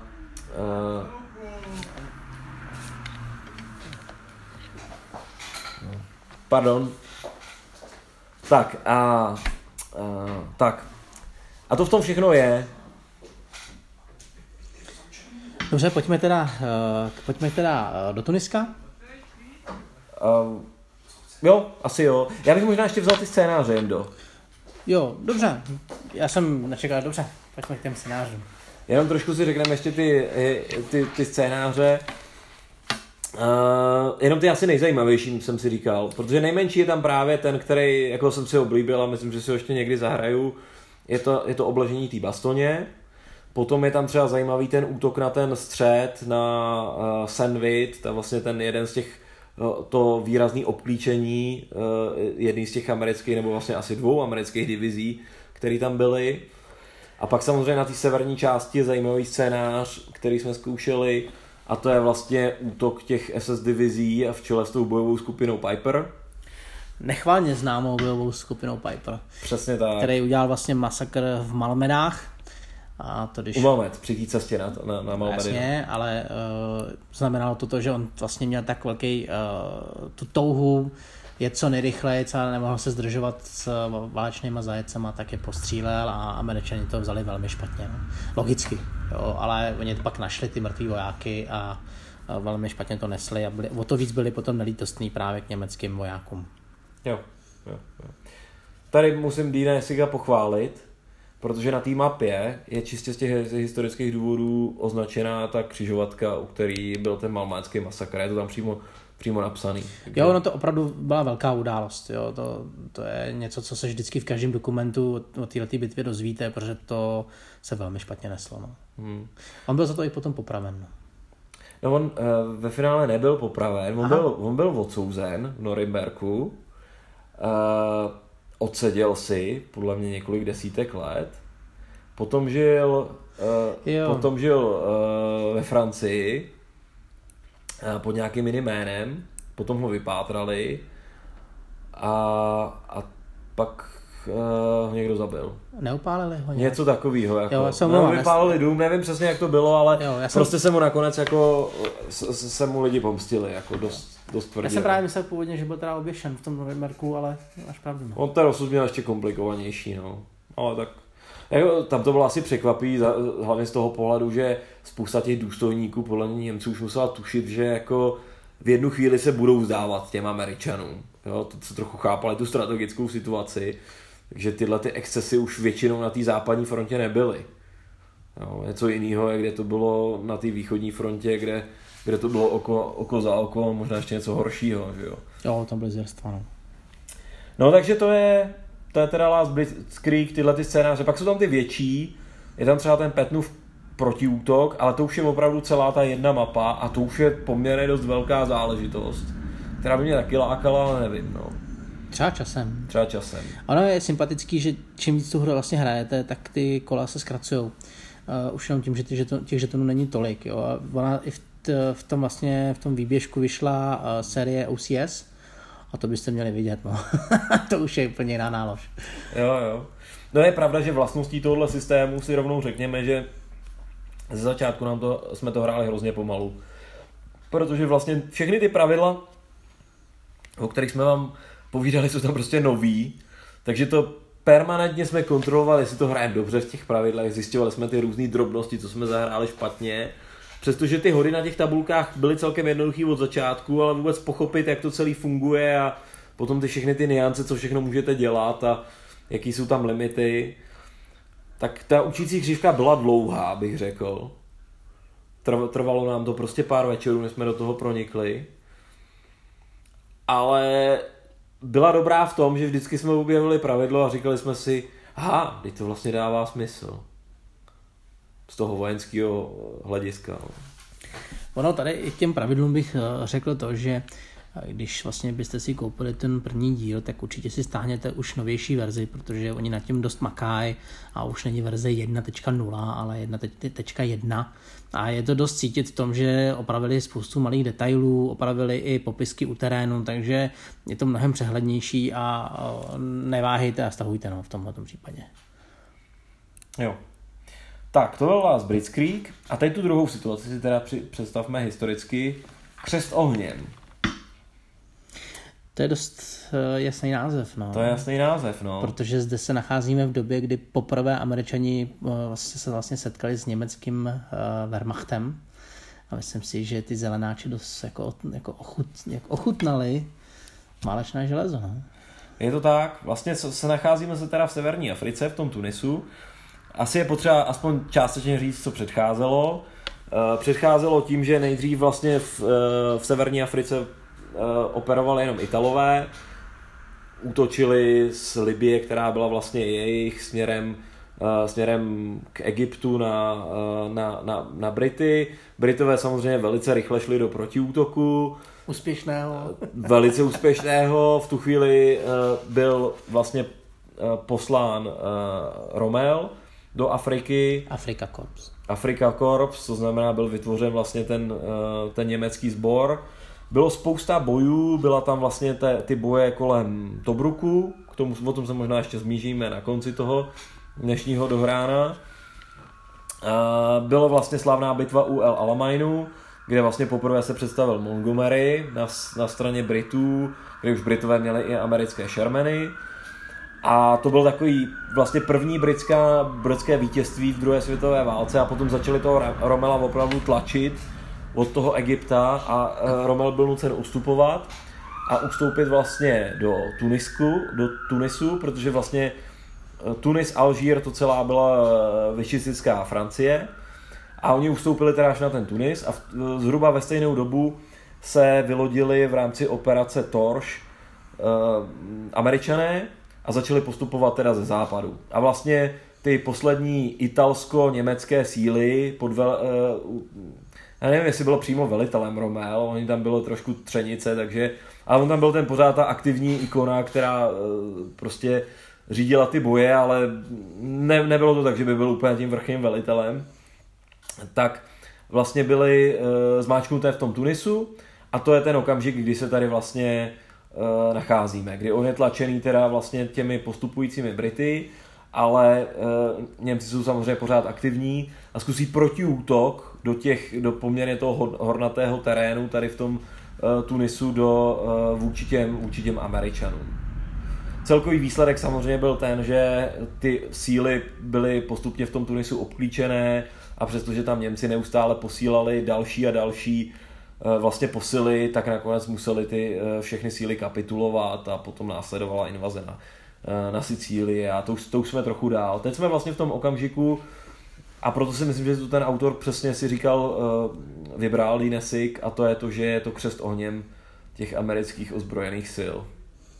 Tam nádherně vidíte tu neskušenost těch amerických jednotek proti těm zkušeným německým vojákům a na té herní mapě to je velmi znát. Ty Němci prostě jedou. My jsme zatím z toho zkusili dvakrát. Jeden ten úvodní scénář, operace Jarní vítr, kdy se teprve Němci přibližují k tomu kasserinskému průsmyku. Ale nutno říct, že se tam přibližují dost rychle. Rychle jsem si čekal, věď? Výrazně rychle jsem čekal. Mimochodem, my to dnešní dohráno nahráváme poměrně brzy. Jsme dneska dohráli v kolik? Někdy 8:30. No tam si sutřel ty slzy a mohl se začít. Ne, že by ta hra byla tak rychlá, my jsme ji měli rozehráno z minula. Ale dohráno bylo dneska. Ale dohráno bylo dneska poměrně rychle. No, takže to je ten setup. Najdete tady i ty Brity, najdete tady i ty Francouze. Nás čeká ještě ty další scénáře, kdy se skutečně podíváme na ten Kasserinský průsmyk. Zatím jsme tady jezdili kolem nějakého římského akvaduktu po nějakých cestách skrz relativně jako volný prostor. Potom na té druhé mapě, tohle je hra na dvě mapy, je skutečně ten Kasserinský průsmyk, kde byli ty Američani skutečně zakopáni, byly tam nějaká minová pole a podobně. A to jsem ještě zvědavý, jak se to bude dál vyvíjet. On to je takový krásný kontrast. Prostě Last Blitzkrieg vlastně v těch Ardenách je těžký terén, velká manipulace, těžko se zabrání těm míchání, těm jednotkám, hlídáte si to. A v tom Tunisku ten je prostě pláň a vy můžete dělat skoro cokoliv. A teď vlastně až vás to skoro jako přejde zrak, kam všude se můžete dostat a musíte se zase snažit držet ty jednotky u sebe, aby vám to neustřelilo, což samozřejmě se stalo. A pak to se hasíte tím, že už se najednou moc vepředu. Je to opravdu dva různý pohledy v jednom perfektním systému. A opět tady ten aktivační systém toho BCS tady hraje prostě prim. Takže třeba můj vlastně ve chvíli, kdy je tady jedno místo, které je poměrně klíčový, taková křižovatka cest z Bejtla, tak ve chvíli, kdy vlastně vám jako Němcům se podařilo prorazit směrem k té z Bejtle, tak já jsem chtěl povolat vlastně ten Combat Command C, americké uskupení, tady z tohohle, a to asi nepřečtem, co? Hadjeb El Ayurn. No, tak z tohohle toho místa, směrem na Zbejtlu, což je ještě poměrně velká vzdálenost, vyrazili, ale nestihli tam dojet. Prostě nepadly ty aktivace tak, jak bych si představoval. Situace se začala měnit a na půli cesty najednou začali dostat rozkazy, že se mají stahovat zpátky. No a pak dostali ty rozkazy, že mají zautočit na ty Tigery a to už byl víceméně konec. No. To je takový zmatený to velení tam trošku, viď? No to velení zmatený bylo a vůbec i ten průraz, to jak se projeli tady třeba skrz tu Kernovu křižovatku, tak tam v tu chvíli byl velký chaos a byla tam poměrně slušná šance, že ten Kernův tým vás vlastně odřízne zpátky. Že jo? Já to jsem se trošku bále, no, ale tygry jsou tygry.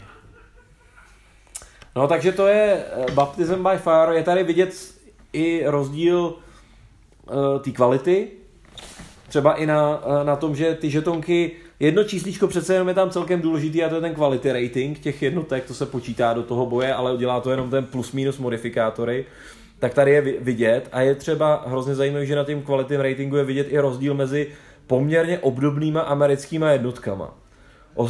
Myslím si, že ten Dean Essig tím opravdu simuluje i schopnosti těch individuálních velitelů. Tohle je vlastně mechanismus, který si převzal z OCS, protože tam se vlastně taky hodnotí kvalita té jednotky a já jsem strašně rád, že to tady je, protože vlastně opravdu ten boj rozhoduje o tom, jestli ta jednotka je kvalitní nebo není.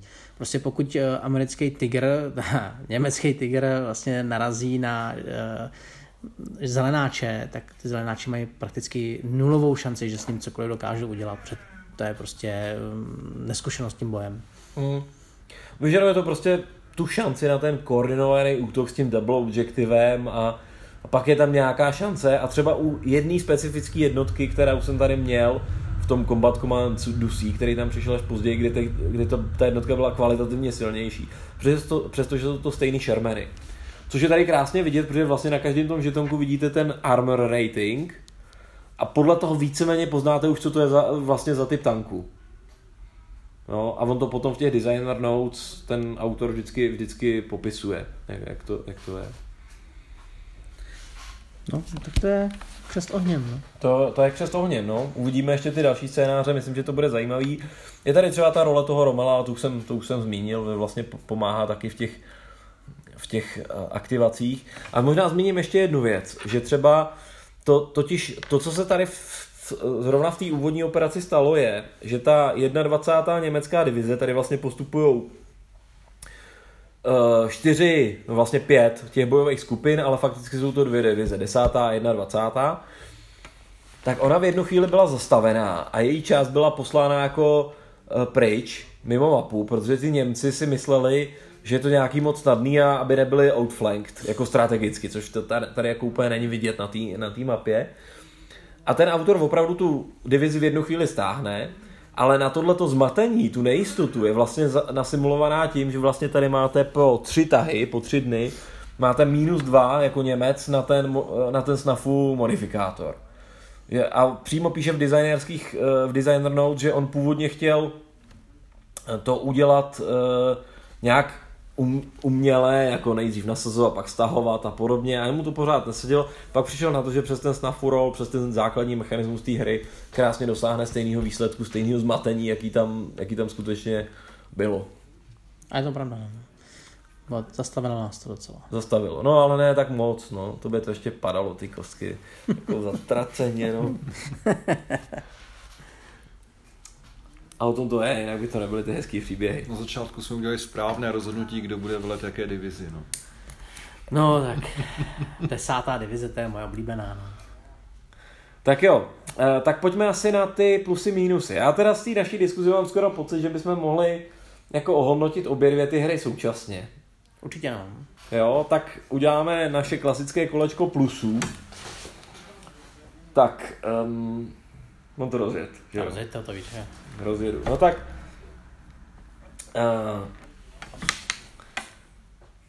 já jsem víceméně o plusech mluvil celou dobu, když jsme tady vykládali tu hru, takže já si to zjednoduším. Všechno, co jste tady slyšeli, byly zatím plusy. Respektive všimněte si, že jsme mluvili jenom o plusech. Jsme mluvili asi jenom o plusech. A asi to rovnou řeknu, že vlastně všechny ty mechanismy, o kterých jsme vám vykládali, to znamená ten bojový systém, který vás staví do té role toho velitele, máte spoustu různých operací, učíte se, jak ty jednotlivé typy jednotek používat, přes ten aktivační systém, který do toho dává tu krásnou nejistotu a kvality těch jednotlivých velitelů, divizí, jejich stavu zrovna v tu chvíli. Tak to prostě za mě jsou to prostě obrovský plusy. Ten systém je jako no dobrý, velmi dobrý. Řeknu to až v tom závěrečném slovu. Dobře. Hele, tak já to řeknu trošičku jinak. A za mě plus je u hry vždycky jedna záležitost. Jestli mám pocit, že jsem v roli velitele, užívám si ten příběh, užívám si to prostředí a jestli opravdu se rozhoduju tak, jak by se velitel rozhodovat měl a nejsem jenom prostě matematik, který sedí nad vlastně s kalkulačkou a počítám poměry.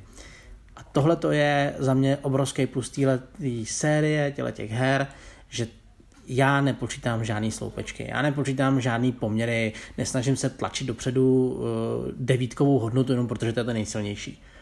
Prostě vnitřně pocitově vím, že tygři jsou tygři, chci je mít na jakoby v útoční formaci, chci je mít vepředu, tak se tak i chovám.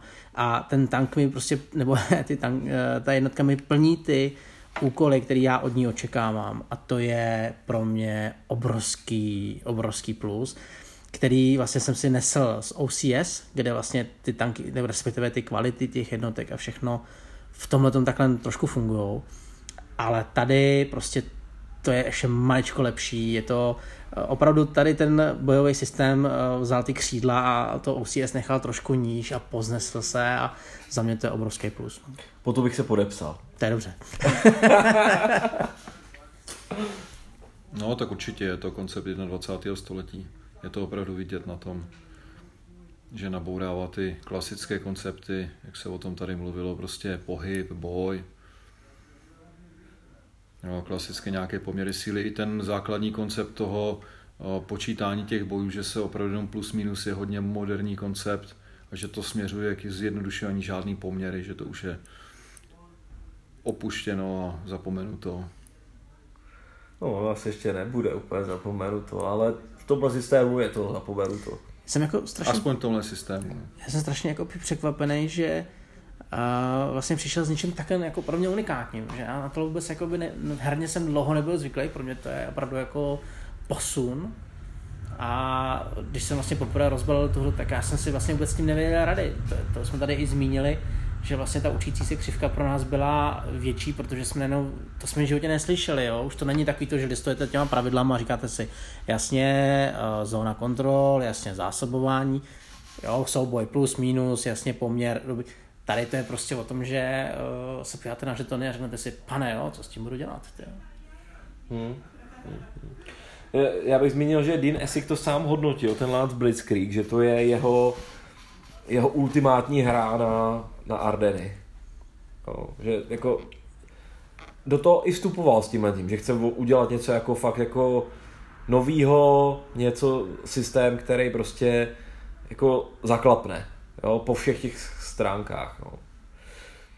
Já jsem z toho měl velký strach, jo. Já jsem opravdu, když jsem se rozhodoval, jestli do toho půjdu nebo nepůjdu, tak já jsem se rozhodoval, že jo, je to Dean Essig, to je jasně, že ano, je to začínající série, chci u toho bejt, protože jakmile tohle bude vyprodaný, tak si vyškupuju vlasy, to mi bylo jasný. Ale na druhou stranu jsem se strašně bál toho, že když mám rád OCS, tu velkou jakoby logistickou tu práci a mám rád ten pocit toho velení, tak jsem se bál, že tohle na mě bude moc jednoduchý.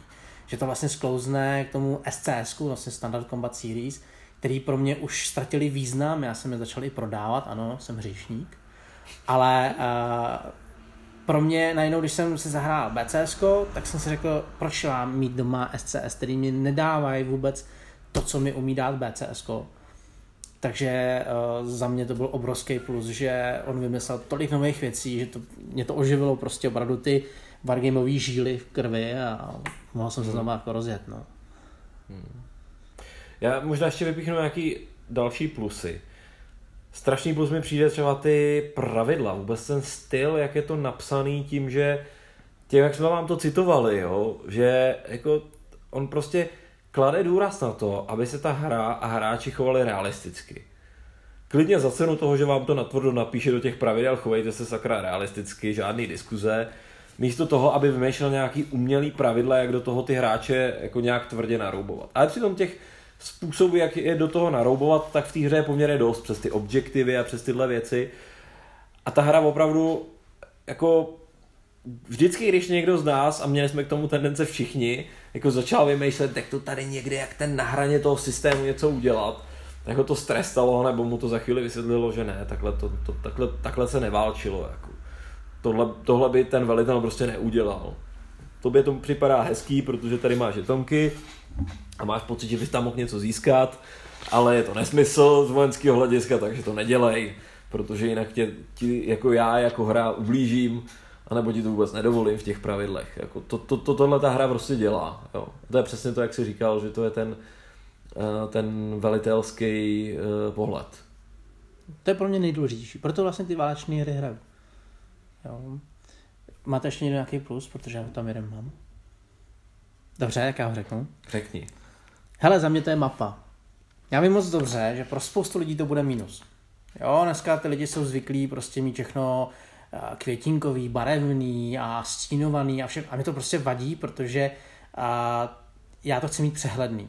A já jsem jednou četl i nějakou diskuzi, kdy vlastně celkově vlastně skupina The Gamers, pod kterou vlastně tyhle ty hry patří, tak dostávala čočku od hráčů, že ty mapy jsou už prostě jako oldschoolový a starý a že by měli konečně trošku zabarvit to a tak. A jeden z těch chlapů vlastně řekl, pokud mám dát přednost, nebo pokud si mám vybrat mezi čitelností a krásou, volím vždycky čitelnost. A to je přesně to, co já tady opěvuju, protože já se tady nepočítám jak blázen, jestli to šedý místo je, cesta není. Pro mě to je o tom, že já se věnuju hře a nevěnuju se tomu ostatní, jakoby nejsem rozptylován. Takže za mě mapa nádhera. No já se k tomu přidám, možná tě překvapím jen do. Mně totiž tohle přijde nejvíc jako vojenská mapa. Jo? Když srovnávám jako ty samozřejmě to nevypadá jako skutečná vojenská mapa, ale ty mapy se nesnaží až tak moc jako zkrášlovat tu situaci, jako třeba, já nevím, Simonič dělá krásné mapy. Simoničovi Ardennes 44, tam úplně vidět ta zima z té mapy. Jo? Je to super, ale není to určitě ty mapy, nad kterou seděli ty lidi, který byli v těch Ardenách, protože ty tam ten sníh nakreslený neměli na těch papírech. Ty tam měli nakreslený ty podstatné věci pro tu operaci a to mám pocit, že to je tady jako vidět. Jo, ale já se prostě chci věnovat té hře a nechci se rozstylovat na tou krásou, jakože tady je mám studánku, kde určitě nějaký velbloud nakreslený, mě to nezajímá. Od toho mám Fantasy Fly Games, mám úplně jiný hry, abych třeba sedmý kontinent, tam se můžu rozplývat na to, že tam je stopička a tohle. Tady ne, tady jsem prostě generál a podle toho se mám chovat. No a mě se teda získal to na těch mapách i těm detailem, tím jako tu informační historickou hodnotou. Protože tady opravdu máte něco, co by mohla být jenom nějaká modrá čára, ale tady máte napsaný, že to je římský akvadukt. Takže víte, že tady prostě byli ty Římani a tady něco postavili a kolem toho se bojovalo. Tady je prostě Kernova křižovatka. Což když se potom dočtete, že ten jeden žetonek se jmenuje Kern, tak už vás to možná zaujme. A když si potom o tom přečtete nějakou knížku nebo nějakou literaturu, tak zjistíte, že Kern byl opravdu velitelem té bojové skupiny, která bránila tu křižovatku. A protože to byl významný bod a protože se mu tam dařilo, tak to prostě pojmenovali Kernova křižovatka. To máš stejně jako v tom Last Blitzkrieg, ten mámenský. Přesně tak, no. To je prostě dobře, že tam tyhle ty detaily dává. Takže já musím mapy taky chválit, no. Určitě. Ještě když jsem mluvil k těm pravidlům, tak snad doufám, že už můj poslední plus. Já mám hrozně rád, když ten autor se i věnuje té historické části a pokud já sečtu ty doprovodní pravidla a potom ke každý té divizi napíše ten příběh, napíše mi, co ta divize měla, proč to tak měla, proč ten žetonek je to je pro mě obrovský přínos a já díky tomu tu hru vidím mnohem víc ještě jakoby živou. Jo, ty designer notes jsou tady opravdu hluboký, on tam prostě popisuje ty jednotlivé formace, jejich výzbroj, je tam toho opravdu hodně. Asi bych pochválil i toho ještě jeho parťáka, jestli tady bude na krabici. A ho teď asi nenajdu. Ten, co mu dělal ten Karl, co mu dělal Order of Battle Research. Ale to tady nikdy nenajdu, to je jedno, ale prostě Order of Battle a vůbec to, jaký formace byly nasazeny, s jakým vybavením a tak, je tam krásně popsaný. A je vidět, že tady si s tím detailem opravdu hráli. No. A mě ještě napadly další dva plusy normálně. No pojďej. Další plus je to měřítko, na těch, protože ty prapory krásně fungují v tom, že už je tam nějaká, řekl bych, taktická úroveň, nebo úroveň toho, že řešíte opravdu, jak tu jednotku nasadit. Není to pro vás generická jednotka. Prostě vy víte, že tohle je prostě čistě tankový prapor, tohle je prostě ta mechanizovaná pěchota, tohle je nějaká smíšená a podle toho s ním zacházíte. To, jak jsme se bavili, a ta hra prostě tohle vytáhne jako na maximum, je to tam vidět. Všechny ty různé varianty, k čemu, co je dobrý a prostě vás to naučí a za chvíli to začnete používat. Tak to prostě funguje. Ale zase to není takový to měřítko, kde byste museli řešit jako kam já postavím tohleto kulometní hnízdo a takovej to manévrování, ty line of sight, tyhle záležitosti. Je to prostě ta střední cesta, kde je vidět ten detail toho, ty operace, to, jak ty operace probíhaly. Ale není ten detail takovej, že už máte větší jako kontrolu nad tím zase z té ptačí perspektivy, než by bylo dobrý. To já považuji za operační úroveň válečných her. Jo, máte taktickou, operační a strategickou. A tohle je vlastně ta operační. A mimochodem, co z různý knihy, já teda dneska žádnou nevytáhnu, protože jsem si nenapsal žádnou, tak to musím... Hamba. No, to... Já se stydím, no. No četl jsem knihu, která se jmenuje Bastogne, což asi nepřekvapí. Ta vyšla v češtině, ale už je poměrně stará. Ale toho autora mě uškrte, to teď prostě v hlavě nemám. Ale nejenom tahle kniha, ale spousta jiných knih, totiž mám pocit, že ty spisovatelé, oni samozřejmě popisují ty operace hodně často z pohledu těch velitelů, což je logický, vyčerpají z těch jejich zdrojů.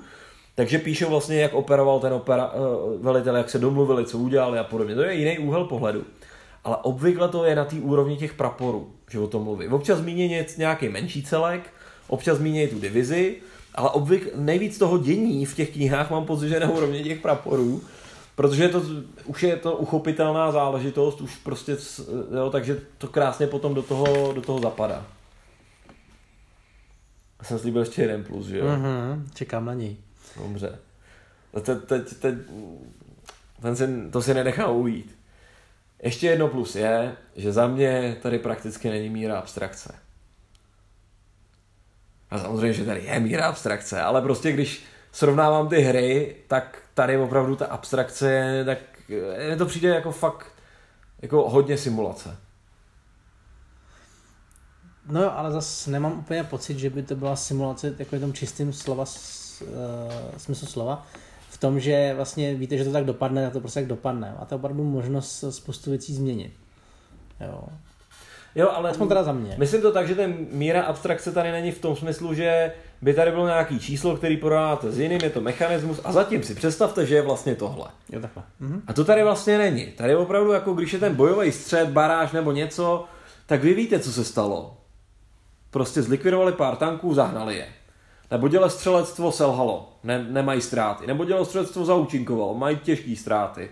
Jo, prostě to rovnou vidíte ten výsledek toho boje. Není to jako, že se změnilo číslo a něco se, jo, ta abstrakce, která je typicky v tom otcovém systému, kde porovnáváte tu devítku v určitý trojce a to je to 3:1, to je to teď to dobrý, že teď budu házet na tom lepší sloupečku 3:1, tak to je prostě strašná abstrakce.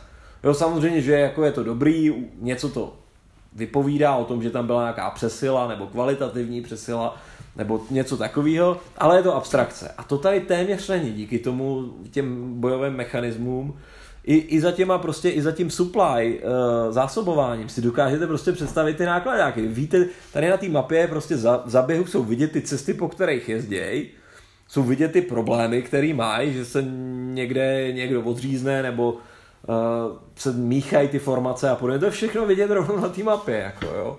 Z tohohle pohledu prostě mi přijde, že ta abstrakce je tady prostě minimální. Jo. Taková, jakou jsem ještě neviděl asi.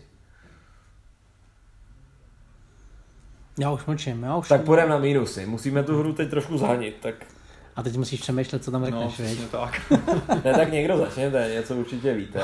Nebo já začnu klidně, jestli chcete. Já taky mám, ale tak... Tak začni ty. Dobře. Bude mít něco jiného určitě. Já řeknu, protože moc se mi to líbí, to, že bylo slyšet a bude to slyšet ještě dlouho, ale jsou malý detaily, které mě mrzejí a to je třeba v tom, že ty jednotky na sobě nemají vlastně symboly svých divizí. Co pak jste chtěl říct taky, viď? Jo. Ach, tak to promiň. Já vím, že to je absolutní maličkost, je to takový jako pidí detailíček, ale sakra, proč ne? Jo? Třeba Mark Simonič, který dělá Normandie 44, dělá ten to tam dává a je potom strašně super, když čtete knížku, koukáte na dokumenty, na to, a najednou vidíte ty výložky a říkáte si, jasně, ten byl u toho. A tady mě prostě mrzí, že to tam není. Je to vlastně něco, co se na ten žeton vejde, toho místa tam ještě jako je a kdyby to tam dali, tak já teda úplně tleskám a zývám to jako boha skoro. Takže to je za mě mínus. Jo, ono je to totiž tím, že vlastně to mínus, já to trošku zobecním, on tady míň vysvětluje tu historii pro ty neznalce, zjednodušeně řečeno. Jo? Tady prostě jako, pokud bych se o to vůbec nezajímal, tak já tady mám nějaký žetonek CCB, je to 2. prapor z tohohletoho combat team, ne, 13. prapor z 2. divize zřejmě, jestli to dobře čtu, a má nějaký hodnoty a já vím, že jsou zatím Sherman tanky americký. Ale to jsem si musel nastudovat v těch designer notes, že zrovna pokud je to 2, tak jsou to Sherman tanky. To prostě jako nepřijde samo o sobě. Zase srovnáme s tím Simoničem. Simonič typicky pro ty tankové jednotky tam dává siluety. No, takže se na to rovnou díváte a hned jako rovnou zažíváte, co tam asi se pohybovalo. Jo? Ono je to taky určitá míra zjednodušení vždycky v těch jeho hrách, ale dává to takovému to člověku, který o tom nikdy nic neviděl, celkem jako hezkou představu, co se tam dělo. I třeba ta mapa, jako zase když to srovnám, a tady opravdu mapu nechci kritizovat, ale mapa Normandie 44, teda mapa, no nebo třeba mapa Normandie 44 vám rovnou ukazuje, jak zhruba vypadala ta Normandie, že tam byly ty bokáže, takový ty že tam byly ty zavodněné plochy, které tam Němci zavodnili, že jo, aby se tam nemohli snadno pohybovat ty invazní jednotky. To tady prostě není, tady on tu historii tak snadno jako nevykládá. Ona tam je, ale zase, co to je malmécký masakr, si musíte prostě zjistit. To tam je na mapě označené to místo, nebo Kernova křižovatka, nebo podobně. Co je ten žetonek vlastně za typ jednotky, co se zatím skrývá za techniku, musíte si přečíst minimálně ty designer notes. Není to tak prostě tak jako naservírovaný, Pro hráče. No. Takový protože jako mě už teď mi to vyhovuje, a nejsem si jistý, jestli před pár lety by mi to vyhovovalo. Teď mě to nevadí, protože teď já už jako mě tahle hra vyloženě vtáhne do toho, že se o tom chci něco přečíst, jako bokem. Takže já si to dostuduju. Jo, já třeba s tím nemám problém, protože já furt něco kolem toho čtu, takže a hlavně jsem zvyklý z OCS, že to tam taky nemá, jo, takže pro mě to bylo, když jsem viděl poprvé ty žetony, já jsem řekl, jo, jasně, kde samozřejmě jde jako kombat hodnota, ale jsou to věci, které bych hodně uvítal, no. Já na to navážu ještě jiným mínusem, a to já si myslím, že on vlastně i tak trochu říká, tak se tu hru prostě nějak naučte. Že třeba tady na té tabulce toho terénu, tak ona je prostě černobílá, je napsaná a není tam ten terén jako zobrazený. Takže vy si musíte potom kouknout na mapu do té legendy, jaký ten hex, co to vlastně vypadá. Jo, taková to jako, že tu grafiku by mohl rovnou hodit do té terén effect chart, jako, tak by to bylo jednodušší. Já celkově tomuhle nerozumím, proč to neudělají. Já jako nerozumím tomu, proč když už mají tabulku na herní mapě a bohužel na jedné herní mapě ze dvou, tak proč já prostě najednou, když nehraju na té druhé mapě, tak já to musím skládat. To je strašně nešikovný. Je fakt, že nás to tady dokonce trochu bolelo, protože my jsme si na týhle mysleli, že vlastně tohle to jsou sekundární cesty. Jsou tady primární cesty, sekundární cesty a pak jsou takzvaný tracks, což jsou vlastně nějaké jako, já nevím, pouštní cesty vyloženě. A my jsme si mysleli, že jsou to primární a sekundární, no. Ale pak jsme si jednou vytáhli tu druhou mapu, tam jsme se podívali na tu legendu a zjistili jsme, že to tak není, že všude jsou sekundární, žádná primární tady v tom Tunisku neexistuje. A že to jsou potom ty mizerné cesty a ty pravidla jsou na to vázaný, jo. Takže nás to při té první hře stálo nějaký chyby. No je to takový detail, který by mohli prostě zlepšit. Nerozumím tomu. Jo. Ta přístupnost je taková prostě... Jako ta přístupnost je vyloženě stavěná na to, jestli chcete, tak si tuhle sérii naučte a pak si ji budete užívat. Ale jestli si myslíte, že si to zahrajete jednou a budete mít jako rovnou zážitek, nebo nevím, to bych já se úplně netvrdil. I poprvé to byl zážitek, to jo, i se všema chybama a tou pomalostí a podobně. Ale není to prostě věc, kterou jako bych chtěl vytáhnout jednou do roka, a prostě jako příležitostnou hru. Tohle opravdu chci hrát jako sérii.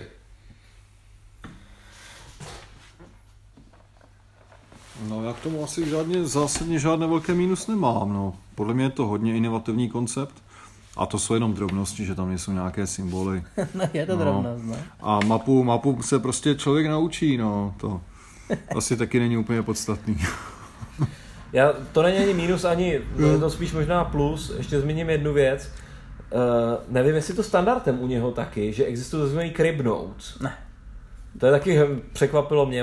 Existují tady ty pravidla, pak tady existuje vlastně ty pravidla specifický pro ten scénář a pak je k té sérii tzv. Crib notes, což jsou takové jako výtažky z těch pravidel. Já jsem to začátku úplně ignoroval, protože jsem říkal, no co to je, to já nevím, já si vezmu zvýrazňovač a zvýrazním v těch pravidlech. Pak jsem přišel na to, že je to celkem dobrý způsob, jak si vytáhnout z té hry to podstatný, když už to trochu tušíte. Tak kdybyste to hráli, tak to neignorujte. Jo? Takže ty pravidla jsou netradičně udělaný z tohohle pohledu, ale podle mě nejsou špatný. Hele, za mě ještě jeden jako menší mínus je, že umět uchopit tu hru opravdu potrvá nějakou dobu.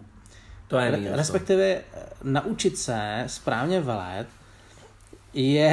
je těžký, ale dvakrát těžký, nebo respektive kolik máte her, tolikrát se vy budete muset učit velet. Protože v Ardenách už jsme se zmínili, že ten terén byl těžký a vy vlastně musíte nad tím přemýšlet úplně jinak, využívat ten terén jinak a najednou se vám otevře tady v Tunisku pláň, tady se vám tady dají kupičku žetonů a řeknou tak a můžete jet. A za sebe já můžu říct, že já jsem vlastně vůbec nevěděl, co mám dělat. Jo, já jsem věděl, že se musím držet nějak kolem cesty, mám tam nějaký cíl. Ale jako jak moc, co, jako jestli to třeba nepřepísknu, jestli jsem něco nepodcenil, to pro mě je něco, co se musím hrozně naučit. A tím, jak ty věci jsou nový, tak já vlastně ani pořádně nevím, jak se to naučit. Takže za mě mínus je, že to jako zžití s tou hrou mě potrvá rozhodně díl, než když otevřu nějakou starou klasiku. Ale to takový jako příjemný mínus, no, že vlastně. Ale já nevím, jak jste to kluci měli vy, ale já jsem jako nevěděl za začátku, jak to pořádně uchopit. A říkal jsem si, sakra, co s tím mám dělat a proč tady mám jenom 4 jednotky jako v divizi, no to je strašně málo a jak mi to vytvoří frontu a jo, neuměl jsem to uchopit, no. Já teda uchopit Američany v tom scénáři, co jsme hráli doteď, hráli jsme ho 2krát teda, tak to neumím doteď. Já vůbec nevím, jak ty Němce tady mám zastavovat. Teď to je strašný, ta kvalita těch amerických tankových jednotek, to množství, ta koordinace, je to fakt jako strašně těžký vůbec vymyslet, co tady dělat, jako. No. Ale to je pro mě skoro plus, protože vím, že to je něco, co, jak jsi říkal, no, je to příjemný, protože tě to nutí přemýšlet o tom vojensky. Jenže já se trošičku bojím toho, že když ten hráč bude chtít zvolit nějaký vstup do válečných her, tak tohle to úplně není asi nejlepší způsob, přestože to je jako opravdu pro mě jako špička, je to boží. Ale je to úplně jiný způsob myšlení. Možná tím, že bude novej, tak vlastně se na to rychle zvykne, ale my starý pardálové v tomhletom, tak já jsem najednou byl taková ta stařešina, co vidíte moderní telefon a říkal jsem si, co s tím mám dělat. Jo. Takže pro vstup možná je dobrý zvolit to SCS-ko, tam si ošaháte takový ty základní parametry a pak rovnou skočit do BCS-ka. Ne? Jak jsou ještě jiný varianty, jak do toho... Mít zkušeného hráče. Ale osobně si myslím, že tady je to, podle mě to je dobrý vstup, dobrá vstupní hra, přesně tak, jak řekl Tonda. Když vás do toho někdo zasvětí, tak tohle bych si troufnul s nováčkem hrát, jako vám uklidně řeknu. Teď no.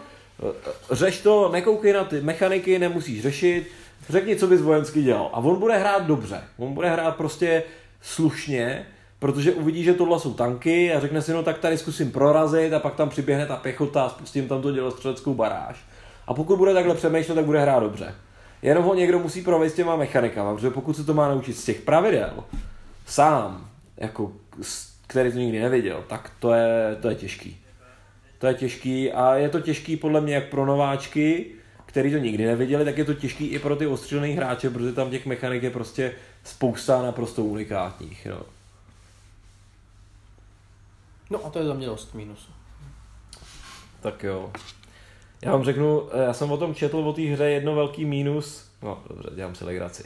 Jedno mínus na Board Game Geeku, myslím, nebo na ConsimWorldu to někdo kritizoval za jednu strašně důležitou věc. A to je, že když se podíváte na tu krabici a platí to pro obě dvě a na tu čelní stranu, tak je tam 5 různých fontů. Jako 5 různých typů písma. Tak říkal, že je to strašně nevkusný. Já jsem to pak zkoumal, skutečně je tam opravdu 1, 2, 3, 4, 5, 6, no, možná jich je tam ještě víc než 5, jako možná jich je tam fakt hodně, ale mi se ta krabice líbí teda. To byl asi nějaký hráč FFGčka, ne? Já nevím. Ne, ty krabice jsou patře mezi hezký. Já si taky myslím, no.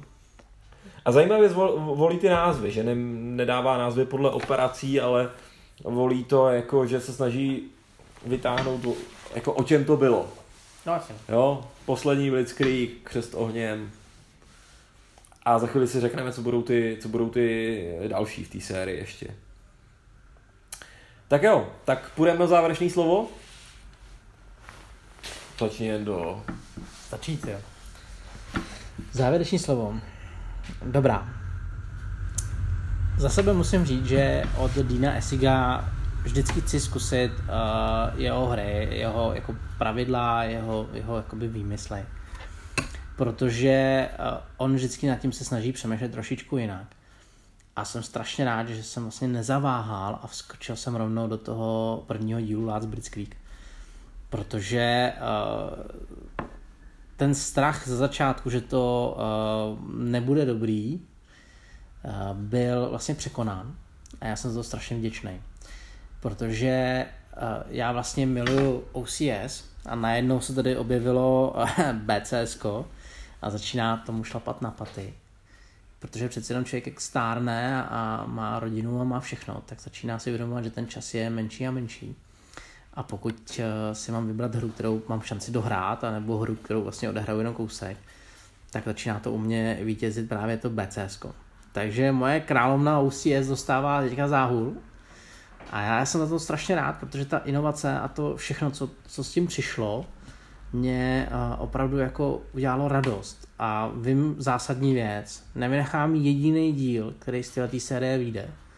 A rozhodně nevynechám jedinou možnost si tu hru zahrát. Takže už z tohohle vlastně cítíte, že pro mě se to stalo opravdu cennou sbírkou a jsem hrdý na to, že tyhle hry doma mám a že jsem vám dneska mohl říct, že se mi to teda opravdu strašně, strašně moc líbí. Takže za mě, kdybych měl hodnotit číselně, 10 z 10. Hustý. No jo. Tak což nebo mám? Tak já mám to vzít? Tak já dobře, tak... No já budu hodnotit dost podobně. Paradoxně jenom budeme srovnávat s něčím jiným, to bude zajímavý. A ty to asi tušíš, ne? No jej. Za mě je BCS-ko jeden ze dvou největších objevů tohohle roku. Ten druhý ještě na dohránu nebyl a myslím si, že na dohránu ještě nějakou dobu nebude, protože to chceme mít taky víc nahraný, než to sem přinesem. To vám nebudu říkat, co je, to nechci tím jako spoilovat divákům, teda posluchačům. A takže objev. Ten objev je to hlavně proto, že tohle je prostě hra, která vás posadí do té židle toho velitele. Dělá to třeba z jiného pohledu, než moje jiná nejoblíbenější série na druhou světovou válku, a to je FABko, Fast Action Battles, bylo o tom dohráno v podobné sestavě, takže to si můžete poslechnout. FABko je hra s úplně jinými mechanismy, úplně jinak postavená, je to blokovka, na který oceňuju to, že vás prostě posadí do role vlastně toho armádního velitele. Kdy prostě nemáte ten detail, máte tam ty bloky a máte tam a víceméně řešíte to, jak jim různě pomůžete, jak někam poslete nějaký zdroje a podobně. Mně se to krásně doplňuje. Já kdybych měl říct, tak tam to je král a tohle je královna. A nevím, koho mám radši teda. Protože to BCS-ko najednou dává ten detail, že tady si zahrajete, přestože si můžete zahrát taky celý Ardeny, tak to bylo ale v tom BCS-ku strašný monstrum, ale když si zahrajete ten malý scénář, tak ovládáte tu divizi, vidíte tam ty detaily, vidíte tam ty dilemata, počínaje nějakých drobných zádrhelů v tom terénu, nějaký vhodné cesty, křižovatky, nedostatky nějakých typů jednotek. Všechno vidíte ve strašném detailu. A já si tady taky připadám jako velitel. Aktuálně to u mě asi trošičku to FABko překonává. To je dobře.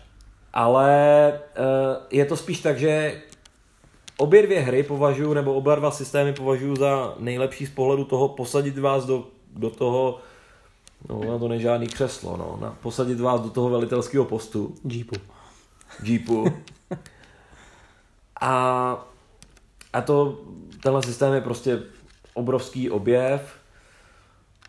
Jsem na to úplně stejně jako ty, Jendo. Taky vlastně budu kupovat vlastně všechno, co v tomhletom vyjde a budem to hrát a myslím si, že to budem hrát ještě dlouho. A ono, tím, že to budeme hrát dlouho, tak se to bude hrát potom krásně. To budeme chápat, sednem k tomu, pojede to, protože sice přesně ten problém té hry opravdu je ta učící se křivka. Jděte do toho s tím, že se budete učit něco nového, něco těžšího, ale něco, co vás potom jako za to může odměnit.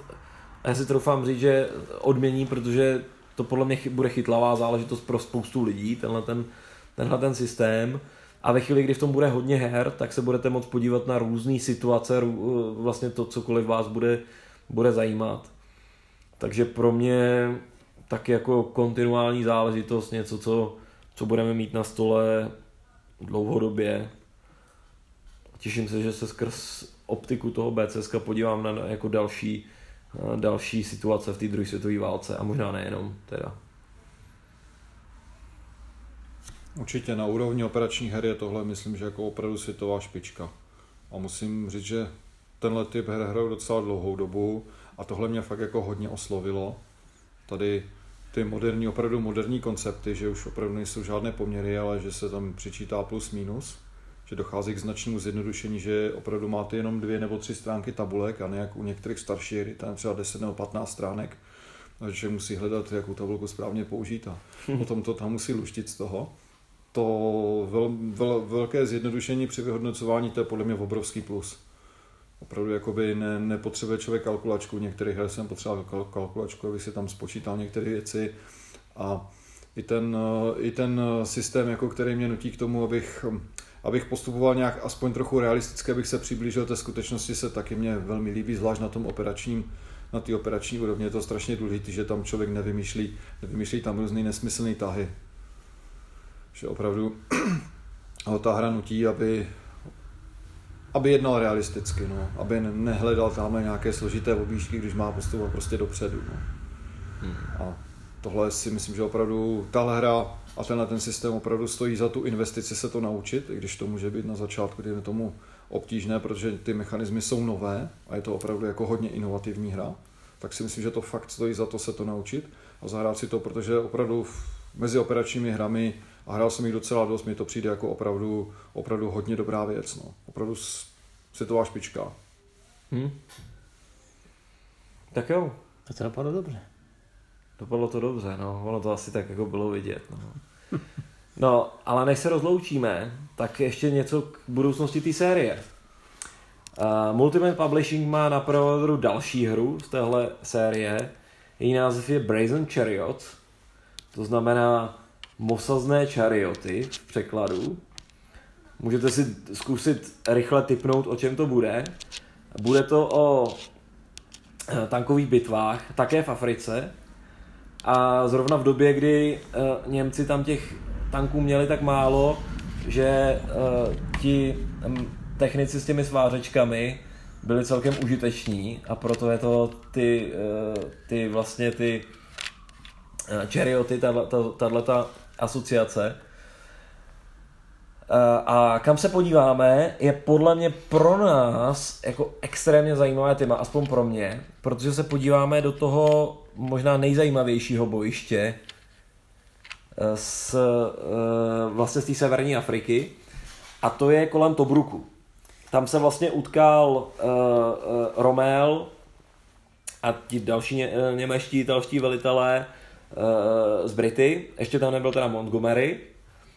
A myslím, že Tobruk je věc, která by i Čechům měla být dost známá, protože 11. československý prapor je jednotka, která se poprvé vlastně proslavila, než by to bylo i úplně první bojové nasazení, ale asi v té velikosti toho praporu možná bylo, tak bylo právě při obraně Tobruku. Tobruk jako kritický přístav byl v obležení vlastně těmi německými italskými jednotkami a probíhala jedna velice slavná operace Crusader, která byla o vyproštění toho. Ta hra bude vlastně v tomhletom prostoru, ale nebude jenom o té operaci Crusader, i když si myslím, že to bude jádro, ale bude tam i nějaký další operace, které tomu Crusaderu předcházely, nebo možná byly i po. Takže jako očekávám, že to bude velikostí trošku něco mezi těma dvěma a očekávám, že tam budou prostě tyhle zajímavé věci a minimálně jeden žetonek bude opravdu mít v úvozovkách, na tom žetonku nebude tu československou vlajku, protože ten jeden prapor bude ten náš, jednoznačně. Jsem zvědavý na kvalitu jednotky. To já taky.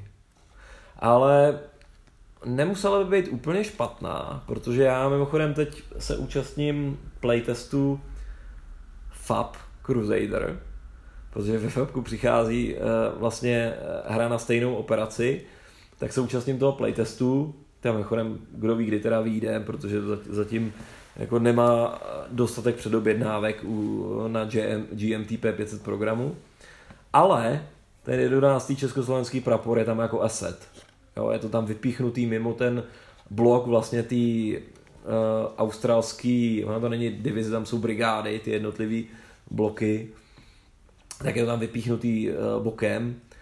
A takže si myslím, že ta jednotka by tam nemusela být úplně nevýznamná. Ale na druhou stranu jako byly tam ty Australani a ty byly dost divoký, jako, takže uvidíme, co to tam bude. Od toho bych si zas tak moc nesliboval, ale ta situace podle mě bude zajímavá. A co ještě zajímavý, já sleduju tu diskuzi na ConsimWorldu ohledně vývoje pravidel a můžeme očekávat ještě nový pravidla v této sérii, který ještě tohleto vylepší. Říkám vylepší, ale zároveň trošku tuším, že to je zase ještě maličko ze složití. A to je to, že tam bude ještě bude nějak rozšířen ten příkazový systém, že se tam budou dávat vyloženě nějaké objektivy, nejenom když tu jednotku aktivujete, ale ještě předtím. Jinými slovy, ta hra bude stavěná na to, aby se mohlo nastat to, že ty nepřátelské formace se v té poušti prostě minou. Že není to tak, že se ta jedna pohne vůči tý druhý a 100% se srazí, protože vidíte, kde je na té mapě, ale že oni můžou mít natolik postavený ty rozkazy, že se prostě minou a jako nepotkají se. Protože ta operace Crusader se tímhletím dost vyznačovala. Tam prostě obě strany občas po té poušti takzvaně honily duchy. Jo, a těch různých přešlapů a těch situací tam bylo poměrně dost. Tak se těším, že tohleto BCS bude ještě o tenhle ten aspekt rozšířeno. Jakožto, že mě už v tom Tunisku, co jsme hráli, tak mi přišlo, že takové věci se tady dějou, ale tam to bude ještě posílený nějakým dalším pravidlem. Jsem zvědavý, no. No je to určitě designerská výzva, no. Protože začátek vlastně bude podobný jako toto, jako vlastně ten Tunis a potom to bude postupně až do toho Crusadera narůstat ty počty, takže se to vlastně jako skončí toho, že ten první scénář bude s pár jednotkami a ten poslední bude pomalu jak Ardeny, no. Jo? Mě tečou sliny normálně lidi. Tohle by mohlo být relativně rychle, ono je to na tom MMP preorderu, ještě to nedosáhlo té hranice, ale já přesně nevím, jak to MMP dělají, jako jestli vyloženě čekají na ten moment, já myslím, že ne. Málo kdy, no. Já si myslím, že to prostě vyjde nezávisle na tom určitě příští rok, jsem si téměř jistý, že to vyjde příští rok.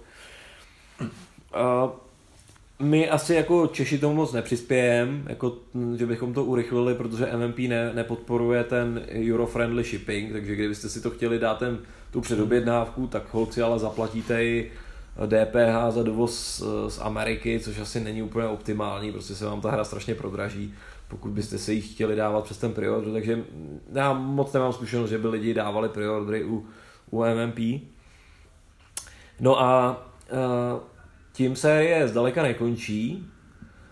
To, co už má další obrysy, protože mám pocit, že ty Brazen Chariot jsou prakticky už jako hotová věc téměř. Jo? To je v nějaký podkročilý fázi playtestování. Ale to další, co bude, nás přehodí na, a tam nevím název, ale už na ConsimWorldu můžete najít k tomu zase žetonky.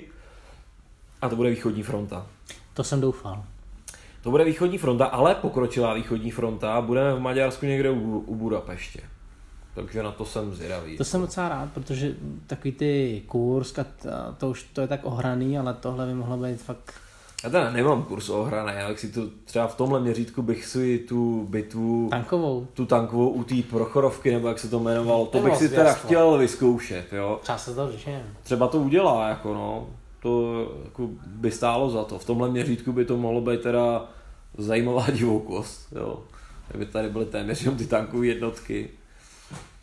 Mimochodem, on uvažuje, mám pocit, že v těch úvahách je taky Rusko a mám pocit, že ale uvažuje, že ten systém BCS by nemusel být jenom o druhé světové válce, ale obecně o vlastně těch konvenčních bitvách 20. století, takže jsem zaslechl i zmínku o Golanských výšinách, o 73. arabsko-izraelské válce. To by v tomhle systému mohlo fungovat taky poměrně slušně, si myslím. Jo, to bylo hodně o tankových. No, vypadá to pěkně, ne? Já myslím, že tam má spoustu variant. Jako já třeba bych si hrozně rád v tomhle systému zahrál takový ty klasiky jako Normandie nebo Operation Market Garden. To si myslím, že by mohlo být taky super. Třeba na tu operaci Market Garden, tak tam to měřítko těch praporů je prostě ideál na to, aby to byla jako hratelná, jako funkční hra. No ale teď se nejdřív těšme teda na další severní Afriku, tentokrát Brity a Tobruk. No já se těším moc. A Taliány. Špagej to žalutí. No oni tam občas překvapili. Oni tak, já kvůli tomu playtestu jsem trochu teď četl o tom Tobruku a tam některé ty italské divize teda jako překvapili bojovností fakt jako nepříjemně. Jo? Až do té míry, že Britové jako vědomě útočili na Italii a mysleli si, že budou utíkat jako při té jejich předchozí ofenzivě a Italové nikam neutíkali. Takže to myslím, že i z tohohle pohledu to může být zajímavý, protože tak tam jako ta kvalita, ta nepředvídatelnost těch Italů zrovna v téhle operaci Crusader byla dost vysoká asi. No. No, tam byla velká kvalita, jako rozdíl v kvalitě těch jednotek, motorizovaných a tankových a těch pěších formací. Tak jo, a tím, že se těšíme teda na další díl Battalion Combat Series, tak tím ukončíme náš dnešní díl dohrána. Vy se můžete těšit na další. Takže přejeme dobrou noc. Dobrou noc, mějte se hezky.